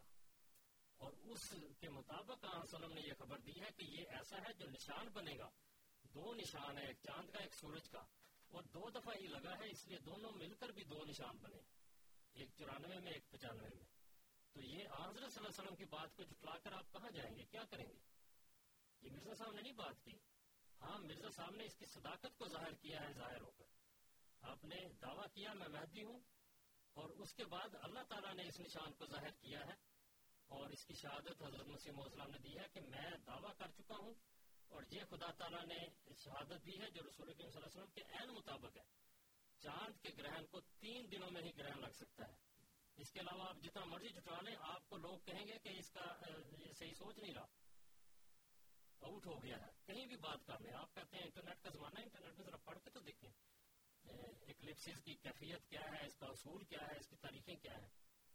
اس لیے کسی سے کوئی بات چھپی ہوئی نہیں, انٹرنیٹ میں جا کے دیکھ لیں, تاریخوں میں جا کر دیکھ لیں. میں نے جو حقائق بیان کیے ہیں میں نے آپ کو بالکل نیرو ڈاؤن کر کے بتا دیا ہے کہ جن لوگوں کے زمانے میں چاند رمضان کے مہینے میں چاند اور سورج کا گرہن لگا ہے انہوں نے مہدیت کا دعویٰ نہیں کیا, جس نے مہدیت کا دعویٰ کیا اس نے اس کو نشان کے طور پر پیش نہیں کیا, اس کے بغیر چلا گیا. تو کسی کا اور رسول کریم صلی اللہ علیہ وسلم کیا فرماتے ہیں؟ انا لمہدینا, یہ مہدی علیہ السلام کے مقرر کردہ نہیں تھے یا آپ کے بتائے ہوئے نہیں تھے, جو آپ کا بتایا ہوا مہدی تھا اس نے اس سے فائدہ لینا تھا, لمہدینا. تو یہ بہت بڑا نشان ہے, اور لم تکونا یہ نشانات کی طرف آیت کی طرف جاتا ہے کہ یہ 2 نشان ایسے ہیں جو پہلے نشان کے طور پر ظاہر نہیں ہوئے. تو چاند کا گرہن لگنا کوئی بات نہیں ہے, یہ تو میں نے عرض کی کہ سینکڑوں دفعہ لگ چکا ہے, تقریباً 20-21 سال کے بعد ایک دفعہ مہینے میں دونوں اکٹھے ہوتے ہیں, ایک ہی مہینے میں دونوں کو لگتا ہے. تو یہ تو مسلسل لگتے چلے آ رہے ہیں, سینکڑوں دفعہ لگ چکے ہیں. لیکن ان میں سے نشان کون بنا ہے؟ وہ جو سچے مہدی کے وقت تھا. اب آپ نے جھٹلانا ہے تو جھٹلا لیں, یہ آپ کی مرضی ہے. اور کس کو جھٹلائیں گے؟ جس نے یہ بات کی ہے, اس حدیث کو آپ رد نہیں کر سکتے. 1400 سال میں بزرگ امت مسلمہ کے بزرگ چاہے شیعہ ہوں یا سنی ہوں, آپ کے بڑے ہیں پہلے بزرگ, سارے امت مسلمہ کے بڑے ہیں, ہمارے بھی بزرگ ہیں, بڑے ہیں, انہوں نے اس حدیث کو سچا ثابت کیا. تو آپ اس نشان کو اگر جھٹلاتے ہیں تو یہ آپ کی مرضی ہے, لیکن یہ سوچ لیں کہ جھٹلاتے کس کو. حضرت مرزا صاحب نے کی بات میں کوئی تکرار نہیں. اب وہ بات کرتے ہیں کہ پہلی رات کو, اب حضرت مسیح علیہ السلام نے یہ بھی مثال دی ہے یا اگر کوئی کہے کہ اس وہ نوجوان عورت پہلی رات میں حاملہ ہو گئی تو اس سے کیا معنی لیں گے آپ کہ وہ جو بچی پہلے دن پیدا ہوئی وہ پہلی رات میں حاملہ ہو گئی ہے. تو ہر کوئی یہی سوچتا ہے کہ جب جوان عورت کی بات کرتے ہیں تو شب زواج کی بات ہے, شادی کی بات ہے کہ پہلی رات ہی وہ حاملہ ہوگی. اس سے کبھی کسی کا ذہن ادھر نہیں جاتا کہ وہ پہلے دن کی بچی جو تھی وہ حاملہ ہوئی. اسی طرح قرآن کریم نے نشان بیان کیا ہے سورہ چاند کے جمع ہونے کا گرہن میں, حضرت صلی اللہ علیہ وسلم نے اس کی بتایا ہے کہ یہ اس کی پہلی تاریخ ہوگا اور تاریخ یہ تین ہی ہے. تو یہ جس طرح عورت کے لیے شادی کا دن ہے پہلا اس کا یا پہلی رات ہے اس کی, اسی طرح چاند اور سورج کی پہلی راتیں یا درمیانی رات. تو یہ سمجھنے کی باتیں ہیں. اگر جھٹلانا ہو تو وہ تو دیکھیں نا, اب آسلم کے زمانے میں بھی تو ایک ایسا واقعہ ہوا تھا نا, اس کا ذکر قرآن کریم میں کیسا آتا ہے. تو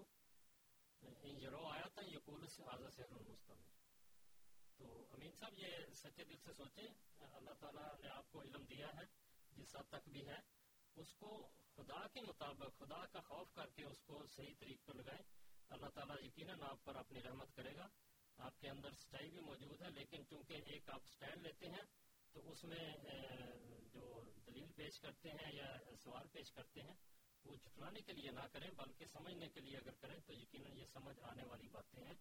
یہ ایسا محکم نشان ہے رسول اللہ صلی اللہ علیہ وسلم کی سچائی کا کہ جس کو دوسرے مذاہب کے لوگ کبھی بھی رد نہیں کر سکتے. آپ تمتراک کے ساتھ ان کے سامنے پیش کر سکتے ہیں. اور یہ اللہ تعالیٰ کے فضل سے جماعت احمدیہ کا اسٹینڈ ہے کہ ان سچائیوں کو ثابت کرتی ہے جو ہمارے آقا مولا حضرت محمد رسول اللہ صلی اللہ علیہ وسلم.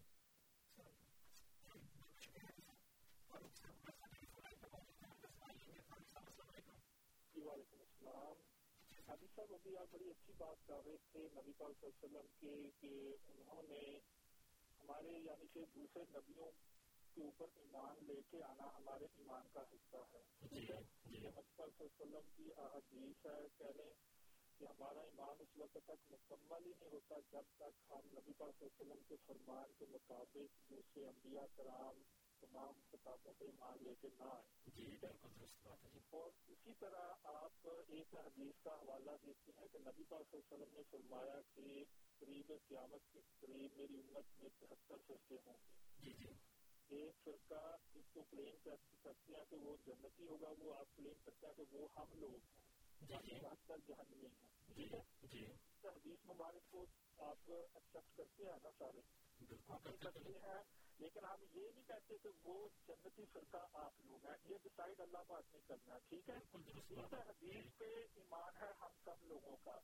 اور اسی حدیث پہ میں 2-3 حدیثوں کا حوالہ دوں گا آپ کو. ٹھیک ہے, ہماری بدقسمتی یہ ہے کہ جب ہمارا کوئی مطلب ہوتا ہے ہم اتنی حدیث کو فالو کرتے ہیں, دوسری چیز کو چھوڑ دیتے ہیں, اس کا انکار کرتے ہیں. انکار کرنا نبی پاک صلی اللہ علیہ وسلم کی کسی بھی حدیث کا وہ سمجھ لے کہ وہ کفر کا حصہ ہے. ایمان آپ کا ختم, میرا ختم, اگر میں اس کے خلاف بات کروں گا. نبی پاک صلی اللہ علیہ وسلم کی حدیث مبارک عیسیٰ ابن مریم کے بارے میں کہ وہ مسیح موعود ہوں گے. Mirza Ghulam Ahmad Qadiani is a different personality, is a identity theft you can say. ٹھیک ہے, مرزا غلام احمد قادیانی نے عیسیٰ ابن مریم کی آئی ڈی کو تھیفٹ کرنے کی اس حدیث مبارک کی روشنی میں کوشش کی ہے. اگر آپ اس چیز کو انکار کرتے ہیں تو اس کا مطلب ہے کہ آپ نبی پاک صلی اللہ علیہ وسلم کی حدیث مبارک کا انکار کر رہے ہیں. مہدی کے بارے میں نبی پاک صلی اللہ علیہ وسلم کی حدیث مبارک ہے کہ وہ میری آل میں سے ہوگا, حسینی ہوں گے, حسینی ہوں گے, ان کا نام احمد ہوگا.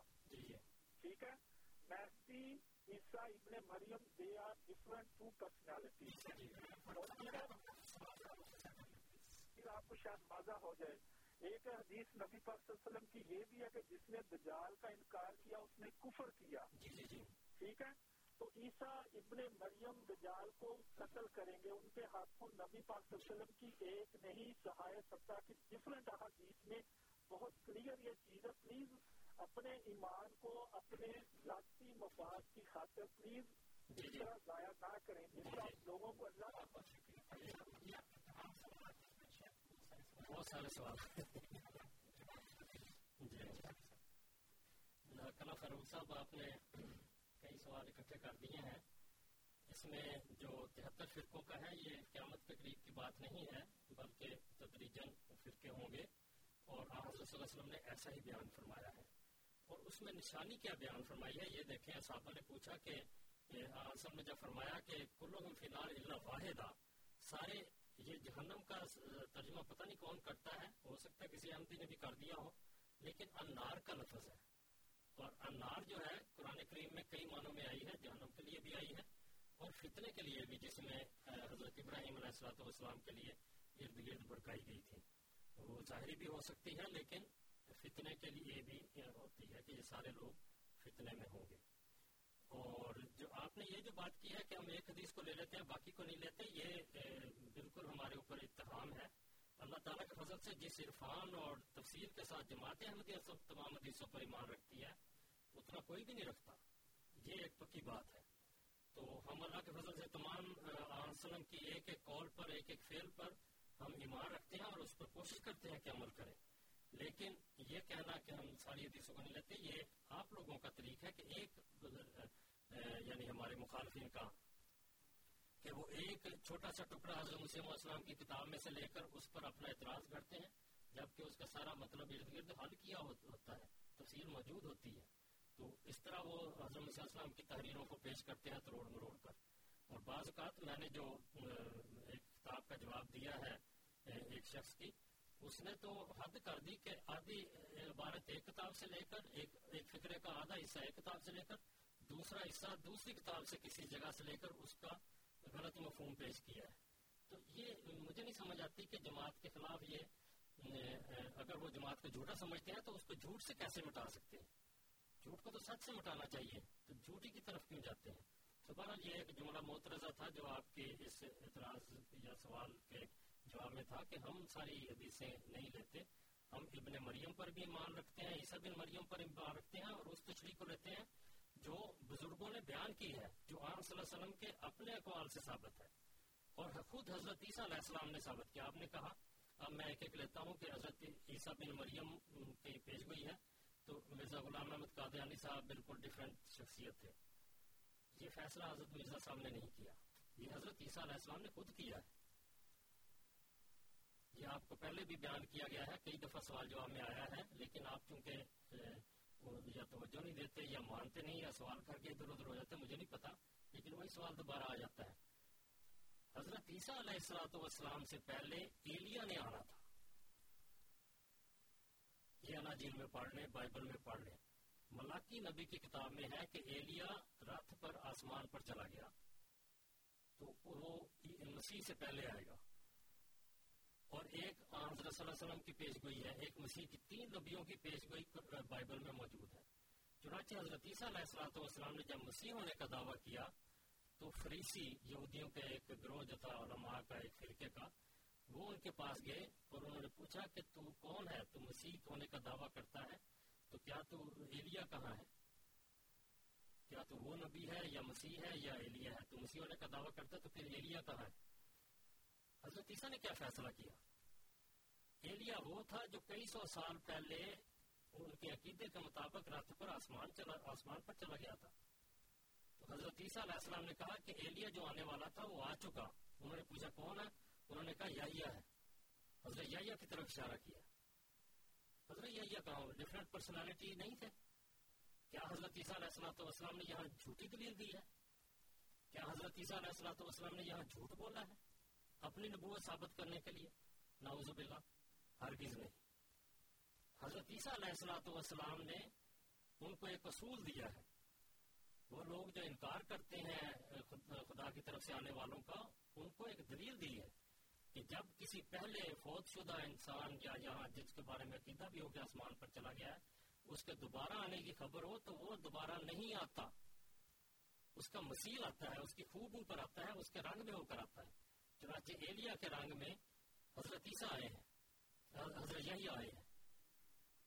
تو یہ حضرت عیسیٰ علیہ السلام نے ایک اصول دیا ہے، تو یہ حضرت مرزا صاحب کا نہیں، حضرت عیسیٰ علیہ السلام کا. باقی حضرت صلی اللہ علیہ وسلم نے جو باتیں کی ہیں، حضرت صلی اللہ علیہ وسلم قرآن کریم کے خلاف کیسے کر سکتے ہیں؟ کہ قرآن کریم کہہ رہا ہو کہ حضرت عیسیٰ فوت ہو چکے ہیں اور آپ صلی اللہ علیہ وسلم خود کہہ چکے ہوں کہ حضرت عیسیٰ جو ہے آشا 120 سنہ تک 120 سال زندہ رہے ہیں، یعنی 120 سال کے بعد وہ زندہ نہیں رہے. جو آشا موسیٰ و عیسیٰ یعنی لما واسیہ ہما لتبائی، اگر موسیٰ اور عیسیٰ زندہ ہوتے تو میری اتباع کرتے. اس سے آپ کیا مانے لیتے ہیں کہ وہ زندہ ہے؟ یہ آپ کے بنائے ہوئے غلط عقیدے ہیں، جنہوں نے بھی بنائے پہلے بنائے، آپ ان پر چل رہے ہیں، یہ غلط عقیدے ہیں. حضرت صلی اللہ علیہ وسلم کے نزدیک حضرت عیسیٰ علیہ الصلوۃ والسلام فوت شدہ ہے، اور اس کا اعلان حضرت ابوبکر رضی اللہ عنہ نے آپ کی وفات کے اگلے دن بھی، وفات والے دن بڑے کھل کر بیان کیا. جس دن آپ فوت ہوئے اس دن بھی، اور سارے صحابہ نے اس پر مورے تصدیق ثبت کی کہ امام محمد اللہ رسول قد خلت من قبل رسل، تمام رسول فوت ہو چکے ہیں. تو حضرت ابن عیسیٰ بن مریم کی جب آپ نے پیشگوئی کی تو یہ وہی مد نظر ہے جو حضرت عیسیٰ علیہ السلام نے ایلیا کے بارے میں وضاحت کی ہے، اس کی بھی وہی وضاحت ہے. حضرت عیسیٰ حضرت مسیح موعود علیہ السلام حضرت عیسیٰ علیہ السلام کی خوب اوپر آئے ہیں. اسی طرح جس طرح حضرت موسیٰ کے بعد 1400 سال بعد حضرت عیسیٰ آئے، حضرت مسیح موعود علیہ السلام حضرت صلی اللہ علیہ وسلم کے 1400 سال بعد آئے. اور اسی طرح بے شمار مشابتیں ہیں، ایسی مشابتیں ہیں. خاک صاحب نے اس پر کام کیا ہے، بڑی تحقیق کی ہے، اور اللہ تعالیٰ کے فضل سے 80-85 کے قریب ایسی مشابتیں ہیں جو غیر معمولی طور پر دونوں میں ایک طرح کی ہیں. اور اس کے علاوہ 30-35 ایسی ہیں جو فکرات ہیں، تعلیمات ہیں، یا چھوٹی چھوٹی باتیں ہیں. تو یہ ساری باتیں ایسی ہیں جو حضرت مسیح موعود علیہ الصلوۃ والسلام کے زمانے کے حالات، دنیا کی ترقی، علماء کے حالات، ملک کے حالات، حکومت کے حالات، اس طرح کی ایسی مشابتیں جن کو آپ تاریخی طور پر رد نہیں کر سکتے. تو یہ مشابتیں ہیں جس کی وجہ سے حضرت مسیح موعود علیہ الصلوۃ والسلام حضرت عیسیٰ سے کامل طور پر مشابہ بنتے ہیں، اور جب مشابت کامل ہو جائے تو پھر تشبیہ کے حرف اٹھ جاتے ہیں. پہلے بھی میں نے عرض کیا تھا کہ حضرت جس طرح حضرت صلی اللہ علیہ وسلم نے اس کو عیسیٰ کا نام دیا ہے، یعنی تم نے اس کو پہچاننا ہو تو عیسیٰ کے ساتھ اس کو ٹیلی کر لینا، حضرت عیسیٰ علیہ السلام کے ساتھ. تو یعنی آپ کے حالات سارے وہی پائے جائیں گے، مقدمات ہوں گے، مختلف قسم کی چیزیں ساری ملتی ہیں، ہر چیز ملتی ہے. تو اسی لیے علامہ شہاب الدین سہروردی نے جو کتاب حوارف المعارف لکھی ہے، نہیں، علامہ شہاب الدین سہروردی نے، یہ خریدۃ العجائب کتاب ہے، اس میں لکھا ہے قالت فرقۃ من نزول عیسیٰ خروج الرجل یشبہ عیسیٰ فی الفضل والشرف. یہ جو کہا جاتا ہے کہ عیسیٰ نازل ہوں گے، اس سے ایک ایسے شخص کا ظاہر ہونا ہے جو عیسیٰ سے مشابہ ہوگا فی الفضل، یشبہ عیسیٰ فی الفضل و شرف، اپنی عزت اور شرف کے لحاظ سے اور فضیلت کے حساب سے حضرت عیسیٰ سے مشابہ ہوگا. کما یقال، آگے پھر مثال بھی دیتے ہیں، کما یقال للرجل الخیر ملک وللشریر شیطان. جس طرح ایک نیک آدمی کو فرشتہ کہا جاتا ہے اور شریر کو شیطان کہا جاتا ہے. ولا یراد بہما الآیان، اور اس سے دونوں بین ہی مراد نہیں ہوتے، صرف ایک مشابہت کی وجہ سے اس کا نام دے دیا جاتا ہے اور حرف تشبیہ اڑا دیے جاتے ہیں. سخی کو حاتم طائی کہتے ہیں، بہادر کو شیر کہتے ہیں. تو یہ ساری مشابہتیں ہیں. یہ حرف، ماں اپنے بچے کو چاند کی طرح نہیں کہتی بلکہ چاند کہتی ہے. ایک غزل کے شعر بھی ہیں کہ حسن کو چاند، جوانی کو کمل کہتے ہیں، ان کی صورت نظر آئے تو غزل کہتے ہیں. یہ مرمر سے تلاشا ہوا رنگین بدن، دیکھنے والے اسے تاج محل کہتے ہیں.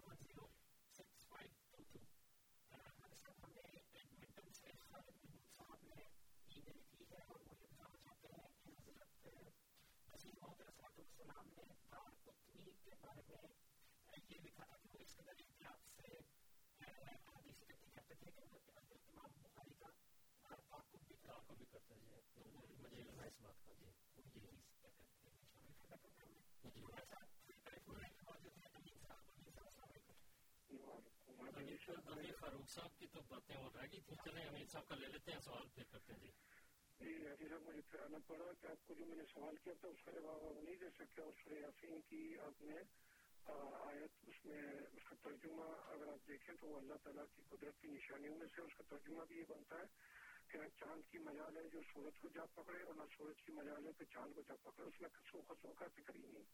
اور دوسرا ابھی آپ نے جو عیسیٰ علیہ السلام کے بارے میں بتایا تو اس میں حضرت ابو ہریرہ رضی اللہ تعالیٰ عنہ نے فرمایا، یہ حدیث شریف میں پڑھ رہا ہوں اور قرآن پاک کی آیت، کہ اگر تم نے حضرت عیسیٰ کی دلیل قرآن کریم میں دیکھنا چاہو تو یہ آیت پڑھ لو، فَإِنَّ مِنْ أَهْلِ الْكِتَابِ إِلَّا لَيُؤْمِنَنَّ بِهِ قَبْلَ مَوْتِهِ وَيَوْمَ الْقِيَامَةِ يَكُونُ عَلَيْهِمْ شَهِيدًا. ٹھیک ہے نا؟ اور یہ دوبارہ پھر شروع سے پڑھیں آیت، وَإِنَّ مِنْ أَهْلِ الْكِتَابِ إِلَّا. امین صاحب یہ آپ کے سامنے نہیں، یا ویسے غلط پڑھ رہے ہیں؟ یہ میرے سامنے ہے، میں غلط پڑھ رہے ہیں. آپ سب آپ پڑھیں گے، میں بعد میں بتاؤں گا، آپ سوال کر لیں. بعد میں غلط نہیں پڑھ سکتا ہوں میں، آپ کو پڑھے پھر غلطی ہوگی انشاءاللہ. وَإِنَّ مِنْ أَهْلِ الْكِتَابِ إِلَّا لَيُؤْمِنَنَّ بِهِ قَبْلَ مَوْتِهِ وَيَوْمَ الْقِيَامَةِ يَكُونُ عَلَيْهِمْ شَهِيدًا. اچھا پڑھ جائے ہم پھر بعد میں. اور دوسرا معذرت کے ساتھ آ گئی. اچھا تو یہ عیسیٰ علیہ السلام نازل ہوں گے اور مرزا غلام احمد قادیانی کی پیدائش ہوئی ہے. اچھا وہ میرا لیپ ٹاپ بند کر دیا میں نے، وہ جو طالبوں نے اس میں میرے کو آپ کو سننا ہے، اس کا نمبر ریپیٹ کر دیں گے آپ؟ آواز تو آ رہی ہے آپ کے ساتھ. سوال کر لیا آپ نے، اور کیا سلامت رکھا ہوں.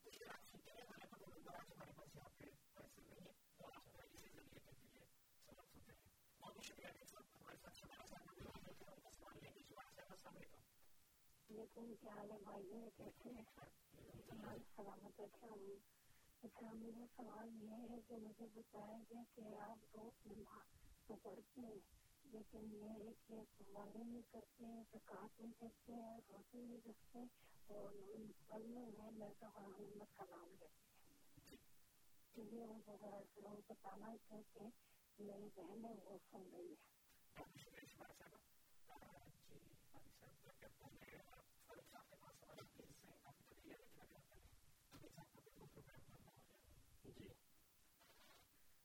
صاحب جو آپ بات کرتے ہیں میں نے جواب نہیں دیا، آپ کیا جواب چاہتے ہیں؟ آپ کو جتنا بھی تسلی بخش جواب تھا وہ مل چکا ہے. ایک آپ کے اندر جو رد کرنے کی ہے صفت، آپ اس کو استعمال کرتے ہیں.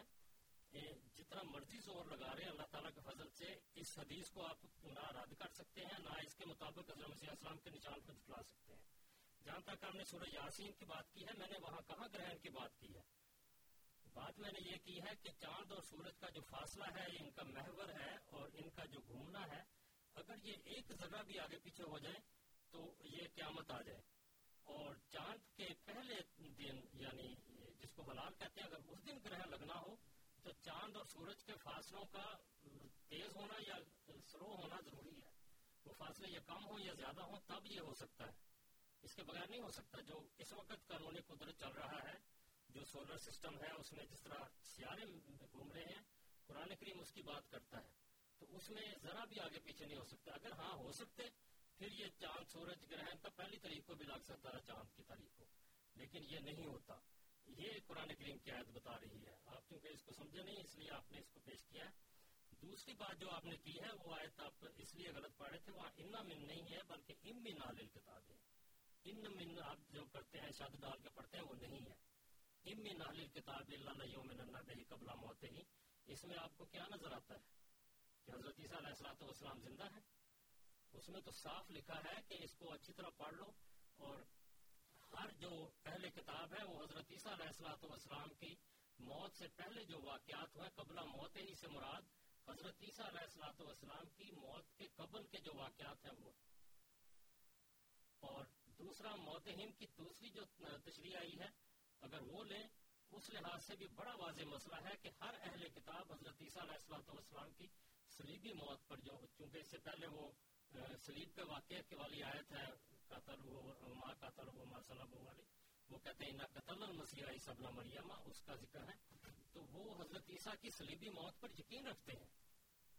یہ بڑا واضح ایک قرآن کریم بیان فرماتا ہے کہ ہر اہل کتاب، چاہے وہ یہودی ہے یا عیسائی، یہ دونوں ہی ہے نا اہل کتاب، یہ حضرت عیسیٰ علیہ الصلوۃ والسلام کے صلیب پر قتل ہونے پر ایمان رکھتے ہیں. تو اس میں تضاد کیا ہے؟ وہ عیسائی یہ چاہتے ہیں کہ حضرت عیسیٰ کو صلیب پر ماریں، تاکہ ان کا کفارے کا مسئلہ سچا ثابت رہے. اور یہودی اس لیے کہتے ہیں سلیب پر مرا کہ وہ جو لعنتی ہوتا ہے وہ کاٹ پر مارا جاتا ہے, لکڑی پر لٹکایا جاتا ہے. تو اس لحاظ سے ہر اہل کتاب حضرت عیسیٰ کی موت پر ایمان رکھتا ہے, صلیبی موت پر. تو یہ جو واقعات ہیں ان کی طرف اشارہ ہے, اور قبل موت ہی سے مراد یا حضرت عیسیٰ علیہ السلام کی موت سے پہلے کے واقعات, یعنی اصل حقیقی موت سے پہلے, اور وہ سب سے بڑا واقعہ صلیب کا واقعہ ہے, اس پر سارے ایمان رکھتے ہیں. لیکن اگر موت ہی سے مراد اہل کتاب کی موت مراد لیں تو اس سے مراد یہ ہے کہ اپنی موت سے پہلے ہر اہل کتاب یہ عقیدہ لے کر مرتا ہے کہ حضرت عیسیٰ صلیب پر مرے ہیں, جو اس وجہ سے کہ وہ لعنتی قرار دے کر اپنا جسٹیفیکیشن کرتے ہیں کہ ہم نے اس لیے نہیں مانا کہ وہ لعنتی تھا, اور عیسائی اس وجہ سے کہ ہمارا کفارہ کا عقیدہ ہے, وہ ضرور ایمان رکھتے ہیں کہ صلیب پر مارا گیا. تو اس میں کس قسم کا آپ کو اس میں کوئی نظر آتا ہے کہ حضرت عیسیٰ زندہ ہے؟ ایک ذرا بھی نظر نہیں آتا.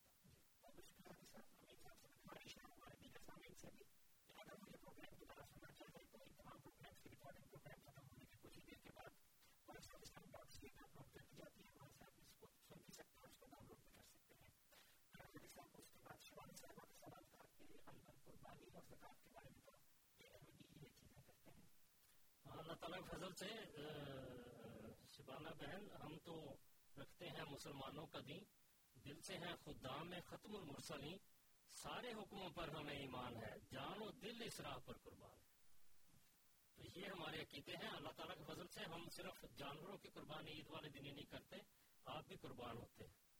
اور ہمارے احمدی جس طرح قربانی احمدیوں سے لیتے ہیں ہمارے دوسرے بھائی, باوجود اس کے کہ رسول اللہ صلی اللہ علیہ وسلم نے اور قرآن نے قتل کرنا منع کیا ہے, اس کے باوجود کچھ نہ کچھ جسٹیفیکیشن اپنی کر کے فتوے تراش کر یہ کرتے ہیں.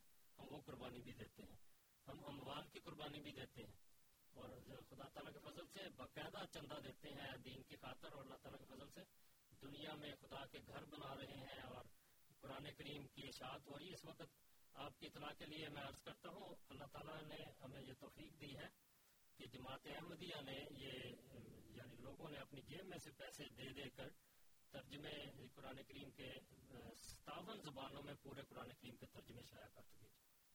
تو یہ قربانی ایک نہیں ہے, ہر طرح کی ہے, وقت کی قربانی دیتے ہیں. میں نے خود ساری زندگی وقف کی ہے دین کی خاطر, میں اور کوئی کام نہیں کرتا سوائے دین کے کام کے. اور یہ ہمارے دوست ہیں جو اپنے گھر بھی چلاتے ہیں اور دن رات دین کے کاموں میں لگے ہوئے ہیں. اس طرح ہر ملک میں, ہر جگہ, ہر شہر میں جہاں بھی احمدی ہے تقریباً 100% کسی نہ کسی طرح قربانیوں میں آگے بڑھتے چلے جا رہے ہیں. اور ہر طرح کی قربانی, چاہے وہ نفس کی ہے, دین کی ہے, جان کی ہے, اور چاہے قرآن اور حدیث کے احکام کی ہے, تعلیم کی ہے, ہر طرح کے حکموں پر ہم پوری طرح عمل کرتے ہیں.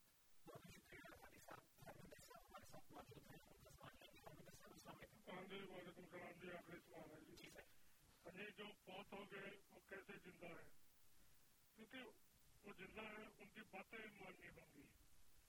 اچھا, تو اب ہمیں پہلے یہ فیصلہ کرنا ہوگا کہ ہم کسی اور نے بھی آنا ہے یا آخری نے بھی آ گیا ہے. چلو میں اس میں خوشی محسوس کرتا ہوں کہ میں نے مان لیا آخری نبی آ گیا, مرزا صاحب آخری نبی ہے, تو اس سے مرزا صاحب کی باتیں ماننی پڑیں گی مجھے. انہوں نے کہا کہ میں کسی میرے مجھ میں کرسچن نبی بھی ہے اور مجھ میں عیسیٰ نبی بھی ہے, اور اب مرزا صاحب بھی بہت ہو گئے, لیکن مجھے پھر بھی ان کی باتیں ماننی پڑے گی. اب اس ماننے منانے میں مجھے یہ سب ماننا پڑے گا, مجھے کرسچن کی بھی سبھی باتیں ماننی پڑیں گی اور مرزا صاحب کی بھی سبھی باتیں ماننی پڑیں گی اور حضرت اسلم محمد صاحب کی بھی سبھی باتیں ماننی پڑیں گی, اور اسی طرح سے عیسیٰ کے بھی, حضرت عیسیٰ کے بھی سبھی باتیں مانی. ان میں کوئی حرج نہیں ہے, جو چیزیں ہمیں اچھی زندگی دیتی ہیں انہیں ماننے میں کوئی حرج نہیں ہے. Thank you ji.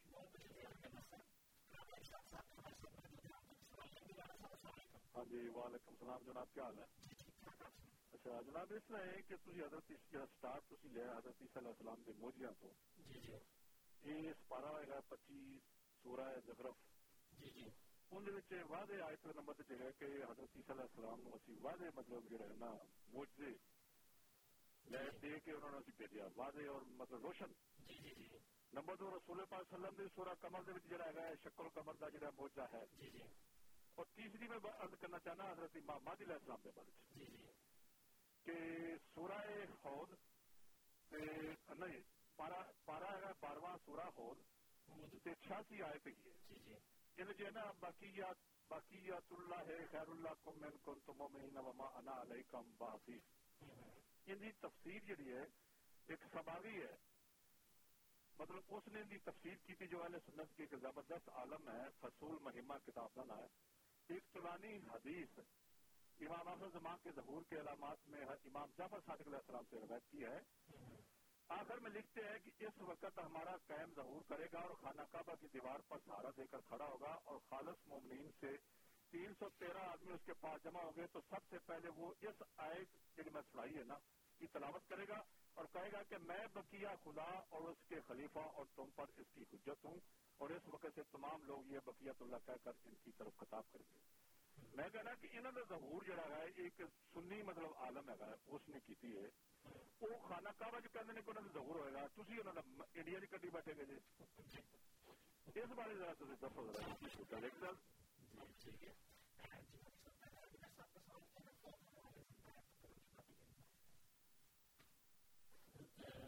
میں نے پہلے بھی عرض کیا تھا کہ یہ جو فوت ہو جاتے ہیں وہ اس جسم کو چھوڑ جاتے ہیں, اس لیے وہ روحانی زندگی میں چلے جاتے ہیں, ان کی روحیں زندہ ہیں وہ نہیں مرتی. تو وہ ایک عالم دوسرا ہے جو روحانی عالم ہے جس کا اس دنیا سے وہ تعلق نہیں ہے کہ وہ روحیں ادھر آ کر پھرتی ہوں, وہ ایک الگ عالم میں ہے جو ادھر ایک نئی زندگی میں داخل ہوئی ہے. تو ان کا حساب کتاب وہاں ہوگا اور اس کے مطابق ان کی ایک لمبی ابدی زندگی چلے گی, جہاں وہ سارا اس دنیا میں کیا ہوا سارا کچھ وہ آگے جا کے اس کا بدلہ لیں گے. تو اس لیے ان کی باتیں ہم نے کیا ماننی ہے, جو گزر گئے ہیں, جو تعلیم چھوڑ گئے ہیں, نبی ہیں یا بزرگ ہیں, ان کی باتیں تو ماننی چاہیے, وہ نیک باتیں ہیں اور ان کو ہم مانتے ہیں. جہاں تک آپ نے یہ بات کی ہے کہ وہ کبھی کرسچن کہتے ہیں کبھی کوئی, یہ سارا قرآن کریم نے اللہ تعالیٰ نے بیان فرمایا ہے کہ اس رسول کے تحت یعنی تمام رسول اکٹھے کر دیے جائیں گے. تو یہ آخری زمانے کی نشانیوں میں سے ایک نشانی ہے کہ جو آنے والا ہے وہ تمام رسولوں کے ساتھ ان کی تعلیم لے کر آئے گا, اور محمد رسول اللہ صلی اللہ علیہ وسلم کی دراصل وہ تعلیم ہے کہ سارے رسول ہمارے ایمان میں داخل ہیں, اور ان پر ایمان لانا ہمارا فرض ہے, تمام کتابوں پر ایمان لانا ہمارا فرض ہے. تو اس کے جو جو حصے رسول اللہ صلی اللہ علیہ وسلم کی تعلیمات میں آگے ہیں وہ قابل عمل اور زندہ حصے ہیں, ان سب پر ہمیں عمل کرنا ہے. تو اس میں کوئی ایسا بوجھ نہیں ہے کہ ہم اتنے زیادہ پر عمل کریں گے, وہ دراصل ایک میں ہی اکٹھے ہو جاتے ہیں. جہاں تک حضرت مرزا صاحب کی یہ حیثیت کا تعلق ہے, یہ اللہ تعالیٰ نے انہیں مقام نبوت پر فائز فرمایا ہے, رسول اللہ صلی اللہ علیہ وسلم نے اس کی پیش گوئیاں کی ہیں, قرآن کریم اس کو ثابت کرتا ہے. لیکن یہ ایسے نبی نہیں ہے کوئی کہ نیا قانون یا نئی تعلیم لے کر آئے ہوں, سب رسول اللہ صلی اللہ علیہ وسلم کے دین کا احیاء ہے, آپ کی شریعت کی پر عمل کرانے کا ایک پروگرام ہے جو اللہ تعالیٰ نے جاری فرمایا ہے, اس کے علاوہ کچھ نہیں. آپ فرماتے ہیں کہ سب ہم نے اس سے پایا, شاہد ہے تو خدایا, وہ جس نے حق دکھایا وہ مہلکا. یہی ہے کہ سب ہم نے رسول اللہ صلی اللہ علیہ وسلم سے پایا ہے.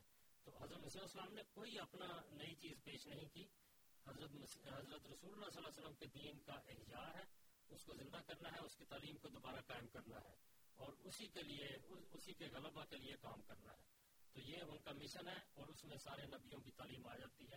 اس لیے یہ پہلے بزرگوں نے یہ پیش گوئیاں کی ہیں کہ جب وہ آئے گا, بلکہ شیعوں کی بڑی تفصیلی پیش گوئی ہے کہ جب وہ مہدی آئے گا, یقول المہدی ہاں نازا ابراہیم و اسماعیل ومان رادا یزر ابراہیم و اسماعیل فہاں نازا ابراہیم و اسماعیل, کہ جو چاہے کہ ابراہیم اور اسماعیل کو دیکھے وہ مجھے دیکھے کہ میں ابراہیم اور اسماعیل ہوں. جو حضرت موسیٰ اور حضرت یوشع بن نون, جو حضرت عیسیٰ اور حضرت شمون اور رسول اللہ صلی اللہ علیہ وسلم اور خلفاء اور حضرت علی کو دیکھنا چاہتا ہے وہ مجھے دیکھے. تو یہ ساروں کی تعلیم آپ میں جمع ہوگی, اس وجہ سے وہ دعویٰ کرے گا. تو اس لیے یہ کوئی ایسی بات نہیں ہے, یہ مسلمہ قانون میں شامل ہے, مسلمہ تعلیم میں شامل ہے کہ آنے والا یہ دعوے کرے گا, اور تمام رسول اس کی شخصیت میں اس طرح وہ ظاہر ہوں گے کہ ان کی تعلیمات پر وہ عمل کرائے گا, جس طرح کہ رسول اللہ صلی اللہ علیہ وسلم نے سب کو ہمارے ایمان میں داخل کیا ہے. رانا صاحب کا جو سوال ہے, انہوں نے جو باتیں کی ہیں حضرت عیسیٰ علیہ السلام کے بارے میں سورہ زخرف کی آیت پیش کی ہے مولانا صاحب سے عرض ہے کہ ہم نے کب یہ کہا ہے کہ حضرت عیسیٰ علیہ الصلوۃ والسلام کو نشان نہیں دیے گئے؟ یہ صرف تشریحات کا فرق ہے. ہم وہ تشریح کرتے ہیں جو قرآن کریم کے مطابق ہے، یعنی اللہ تعالیٰ کے مقابل پر کوئی شخص خالق نہیں بن سکتا. حضرت عیسیٰ نے کوئی ایسے پرندے پیدا نہیں کیے جن کی نسل آگے چلی، انہوں نے انڈے دیے اور بچے دیے اور وہ ابھی تک موجود ہے. اگر ہے تو کوئی دعوے سے بتا دے کہ وہ کون ہے. اگر انہوں نے کسی مردے کو زندہ کیا، وہ مردہ اس کی نسل کیا تھی، کون تھا، کیا اس کا خاندان تھا، کچھ اس کو ثابت کرنا چاہیے. تو یہ نہ کسی پرندے کا نام لیتے ہیں کہ یہ جو آج تیتر بٹیر ہیں یہ حضرت عیسیٰ کے ہیں، باقی پرندے اللہ تعالیٰ کے ہیں، ان میں گاکس جو ہیں وہ حضرت عیسیٰ کے ہیں، باقی اللہ تعالیٰ کے ہیں. کوئی ایسی شناخت نہیں کر سکتا. یہ دعویٰ غلط ہے کیونکہ ایسی طاقت اللہ تعالیٰ کسی کو نہیں دیتا. اور میں نے آپ کو سورۃ النحل کی آیت اور سورۃ الفرقان کی آیت بڑی واضح کہ ایسے لوگ جن کو لوگ اپنا معبود بناتے ہیں، خدا کے مقابل پر کھڑا کرتے ہیں، لا یخلقون شیئا وہم یخلقون، تو وہ پیدا نہیں کرتے کسی شے کو. تو اس لیے قرآن کریم کی دیگر تعلیمات کے مطابق دوسری آیات کو بھی ڈھال کر دیکھنا چاہیے. جہاں تک اس بات کا تعلق ہے کہ خانہ کعبہ سے ٹیک لگا کر مہدی کہے گا، دعویٰ کرے گا، تو خانہ کعبہ کس چیز کا سمبل ہے؟ خانہ کعبہ توحید کا سمبل ہے. تو یہ دعویٰ حضرت صلی اللہ علیہ وسلم نے بھی اس طرح نہیں کیا. حضرت صلی اللہ علیہ وسلم بھی خانہ کعبہ میں جاتے تھے، نمازیں پڑھتے تھے، لیکن وہاں تو سارے بت تھے اس وقت. تو آپ نے ان کو کوئی نہیں چھیڑا جب تک کہ آپ کو اللہ تعالیٰ نے اس کا مالک نہیں بنا دیا. اس وقت آپ نے بت بنائے ہیں. تو خانہ کعبہ کا نام توحید کا سمبل ہے. تو مطلب یہ ہے کہ جب بھی امام مہدی آئے گا وہ توحید کے مقام پر کھڑا ہوگا، اور اس وقت وہی ایسا ہوگا جو توحید کے مقابل پر ہوگا. تو حضرت مسیح موعود علیہ الصلوۃ والسلام نے دلوں کے بت توڑے ہیں، اور خاص طور پر حضرت عیسیٰ علیہ الصلوۃ والسلام کا جو بت تھا، جو لوگوں نے کہا عیسائیوں نے ایک بڑی جلغار کی، اور یہ پہلے جو ان کا قتل دجال کا بھی ذکر آیا ہے، وہ دراصل وہ جھوٹے عقائد ہیں جن میں کسی انسان کو معبود بنایا. ٹھیک ہے نا. اور حضرت صلی اللہ علیہ وسلم نے فرمایا کہ جو فرمایا کہ صحابہ نے پوچھا دجال کا فتنہ اتنا بڑا تو ہم بچیں گے کیسے؟ تو حضرت صلی اللہ علیہ وسلم نے فرمایا سورۃ قاف کی پہلی 10 اور آخری 10 آیاتیں پڑھو. تو ان آیات کو پڑھے تو اس میں کیا لکھا ہے؟ اس میں سارا عیسائیت کا ذکر ہے کہ قالوا اتخذ اللہ ولدا تکاد السماوات یتفطرن منہ وتنشق الارض وتخر الجبال ہدا. کہ یہ جو دعویٰ کرتے ہیں کہ ہم نے خدا کا بیٹا بنا لیا یا حضرت عیسیٰ کو خدا بنا لیا ہے، یہ ایسا دعویٰ ہے جس سے زمین و آسمان پھٹ جائے اور پہاڑ ریزہ ریزہ ہو جائے، اتنا خطرناک دعویٰ ہے. تو یہ وہ دجل ہے، یعنی بہت بڑا جھوٹ. تو حضرت مسیح علیہ السلام نے عیسائیت کی جڑ کاٹ کے رکھی، یعنی ان کو اصل تعلیم جو نبی حضرت عیسیٰ کی اصل تعلیم تھی اس کی طرف بلایا ہے کہ وہ توحید کی تعلیم تھی. تو یہ توحید کا مقام ہے جس کو حضرت مسیح علیہ السلام نے قائم کیا ہے. اور باقی آپ جو کہتے ہیں وہ اس روایت کے مطابق حضرت مسیح علیہ الصلوۃ والسلام نے اپنے اولین جو بیعت کرنے والے تھے 313، ان کی الگ ایک فہرست بھی شائع کی ہے کہ یہ 313 خاص میرے ساتھی ہیں. پھر اس کے ساتھ آپ وہ حدیث بھی شامل کریں جس میں حضرت صلی اللہ علیہ وسلم نے فرمایا کہ مہدی جو ہے وہ تغزو الہند، وہ ہند میں اپنا غزوہ کرے گا، اپنا جہاد کرے گا، اور ہم اعوان المہدی جو اہل ہند ہے وہ مہدی کے ساتھی ہیں. تو یہ جو ہے مقام کے لحاظ سے تو ہندوستان کا ذکر آتا ہے. تو یہ بھی روایت ہے، ایک حدیث ہے جس طرح آپ نے ایک بزرگ کا ذکر کر دیا کہ انہوں نے لکھا ہے.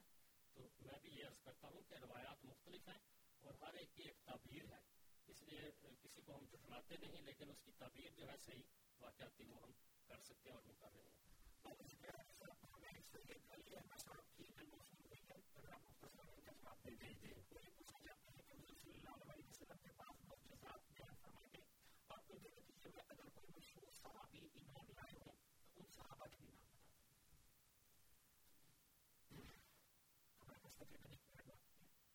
صلی اللہ علیہ وسلم کے معجزات جو ہیں وہ کئی قسم کے ہیں، جس طرح قرآن کریم بیان فرماتا ہے کہ آفاقی بھی ہیں اور انفسی بھی ہیں. تو حضرت صلی اللہ علیہ وسلم کے جو اعجازی نشانات ہیں، جس طرح مثلا ظاہری طور پر جو لوگوں نے جس طرح مشاہدہ کیا کہ ایک دودھ کا پیالہ ہے، یہ قوت قدسیہ کا ایک معجزہ تھا کہ اس میں سے سارے لوگوں نے پی لیا پھر بھی وہ دودھ ختم نہ ہوا، اور حضرت صلی اللہ علیہ وسلم کی دعا سے وہ سارے پیٹ بھی بھر گئے. اسی طرح حضرت جابر رضی اللہ عنہ نے ایک بکرا ذبح کیا اور سارے لشکر کو، جنگ احزاب کے موقع کی بات ہے، سارے لشکر کو لے گئے تو سارے صحابہ نے وہ گوشت کھایا، پھر بھی وہ بکرے کا گوشت ختم نہیں ہوا. تو یہ قوت قدسیہ کے معجزات ہیں، جو اقتداری معجزات ہیں وہ حضرت صلی اللہ علیہ وسلم کے بے شمار ہیں. مثلا آپ نے یہ جنگ احزاب کی بات ہی ہے کہ پتھر نہیں ٹوٹتا تھا، تو آپ نے کہا مجھے جب کدال ماری تو چنگاری نکلی، آپ نے کہا مجھے کسرا کے معاملات دکھائے گئے ہیں، یعنی وہ فتح ہوں گے. پھر شام کے معاملات، پھر صنعاء کے، پھر یمن کے علاقوں کے معاملات دکھائے، وہ آہستہ آہستہ وہ سارے فتح ہوئے. اسی طرح حضرت صلی اللہ علیہ وسلم کے زمانے میں جو شک کمر کا معجزہ ظاہر ہوا بڑا واضح ہے. تو اس پر جو ایمان لانے کی بات ہے وہ صحابہ رفتہ رفتہ، پھر یہ خاص طور پر فتوحات جو تھیں یہ بھی اعجازی تھیں کہ چند لوگ جاتے تھے اور اللہ تعالیٰ نے فتح نصیب کرتا تھا.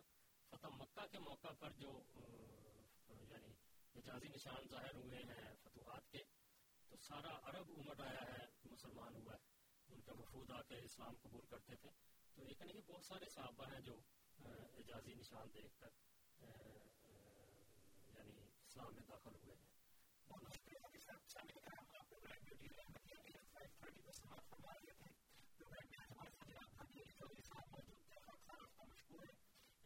ہیں.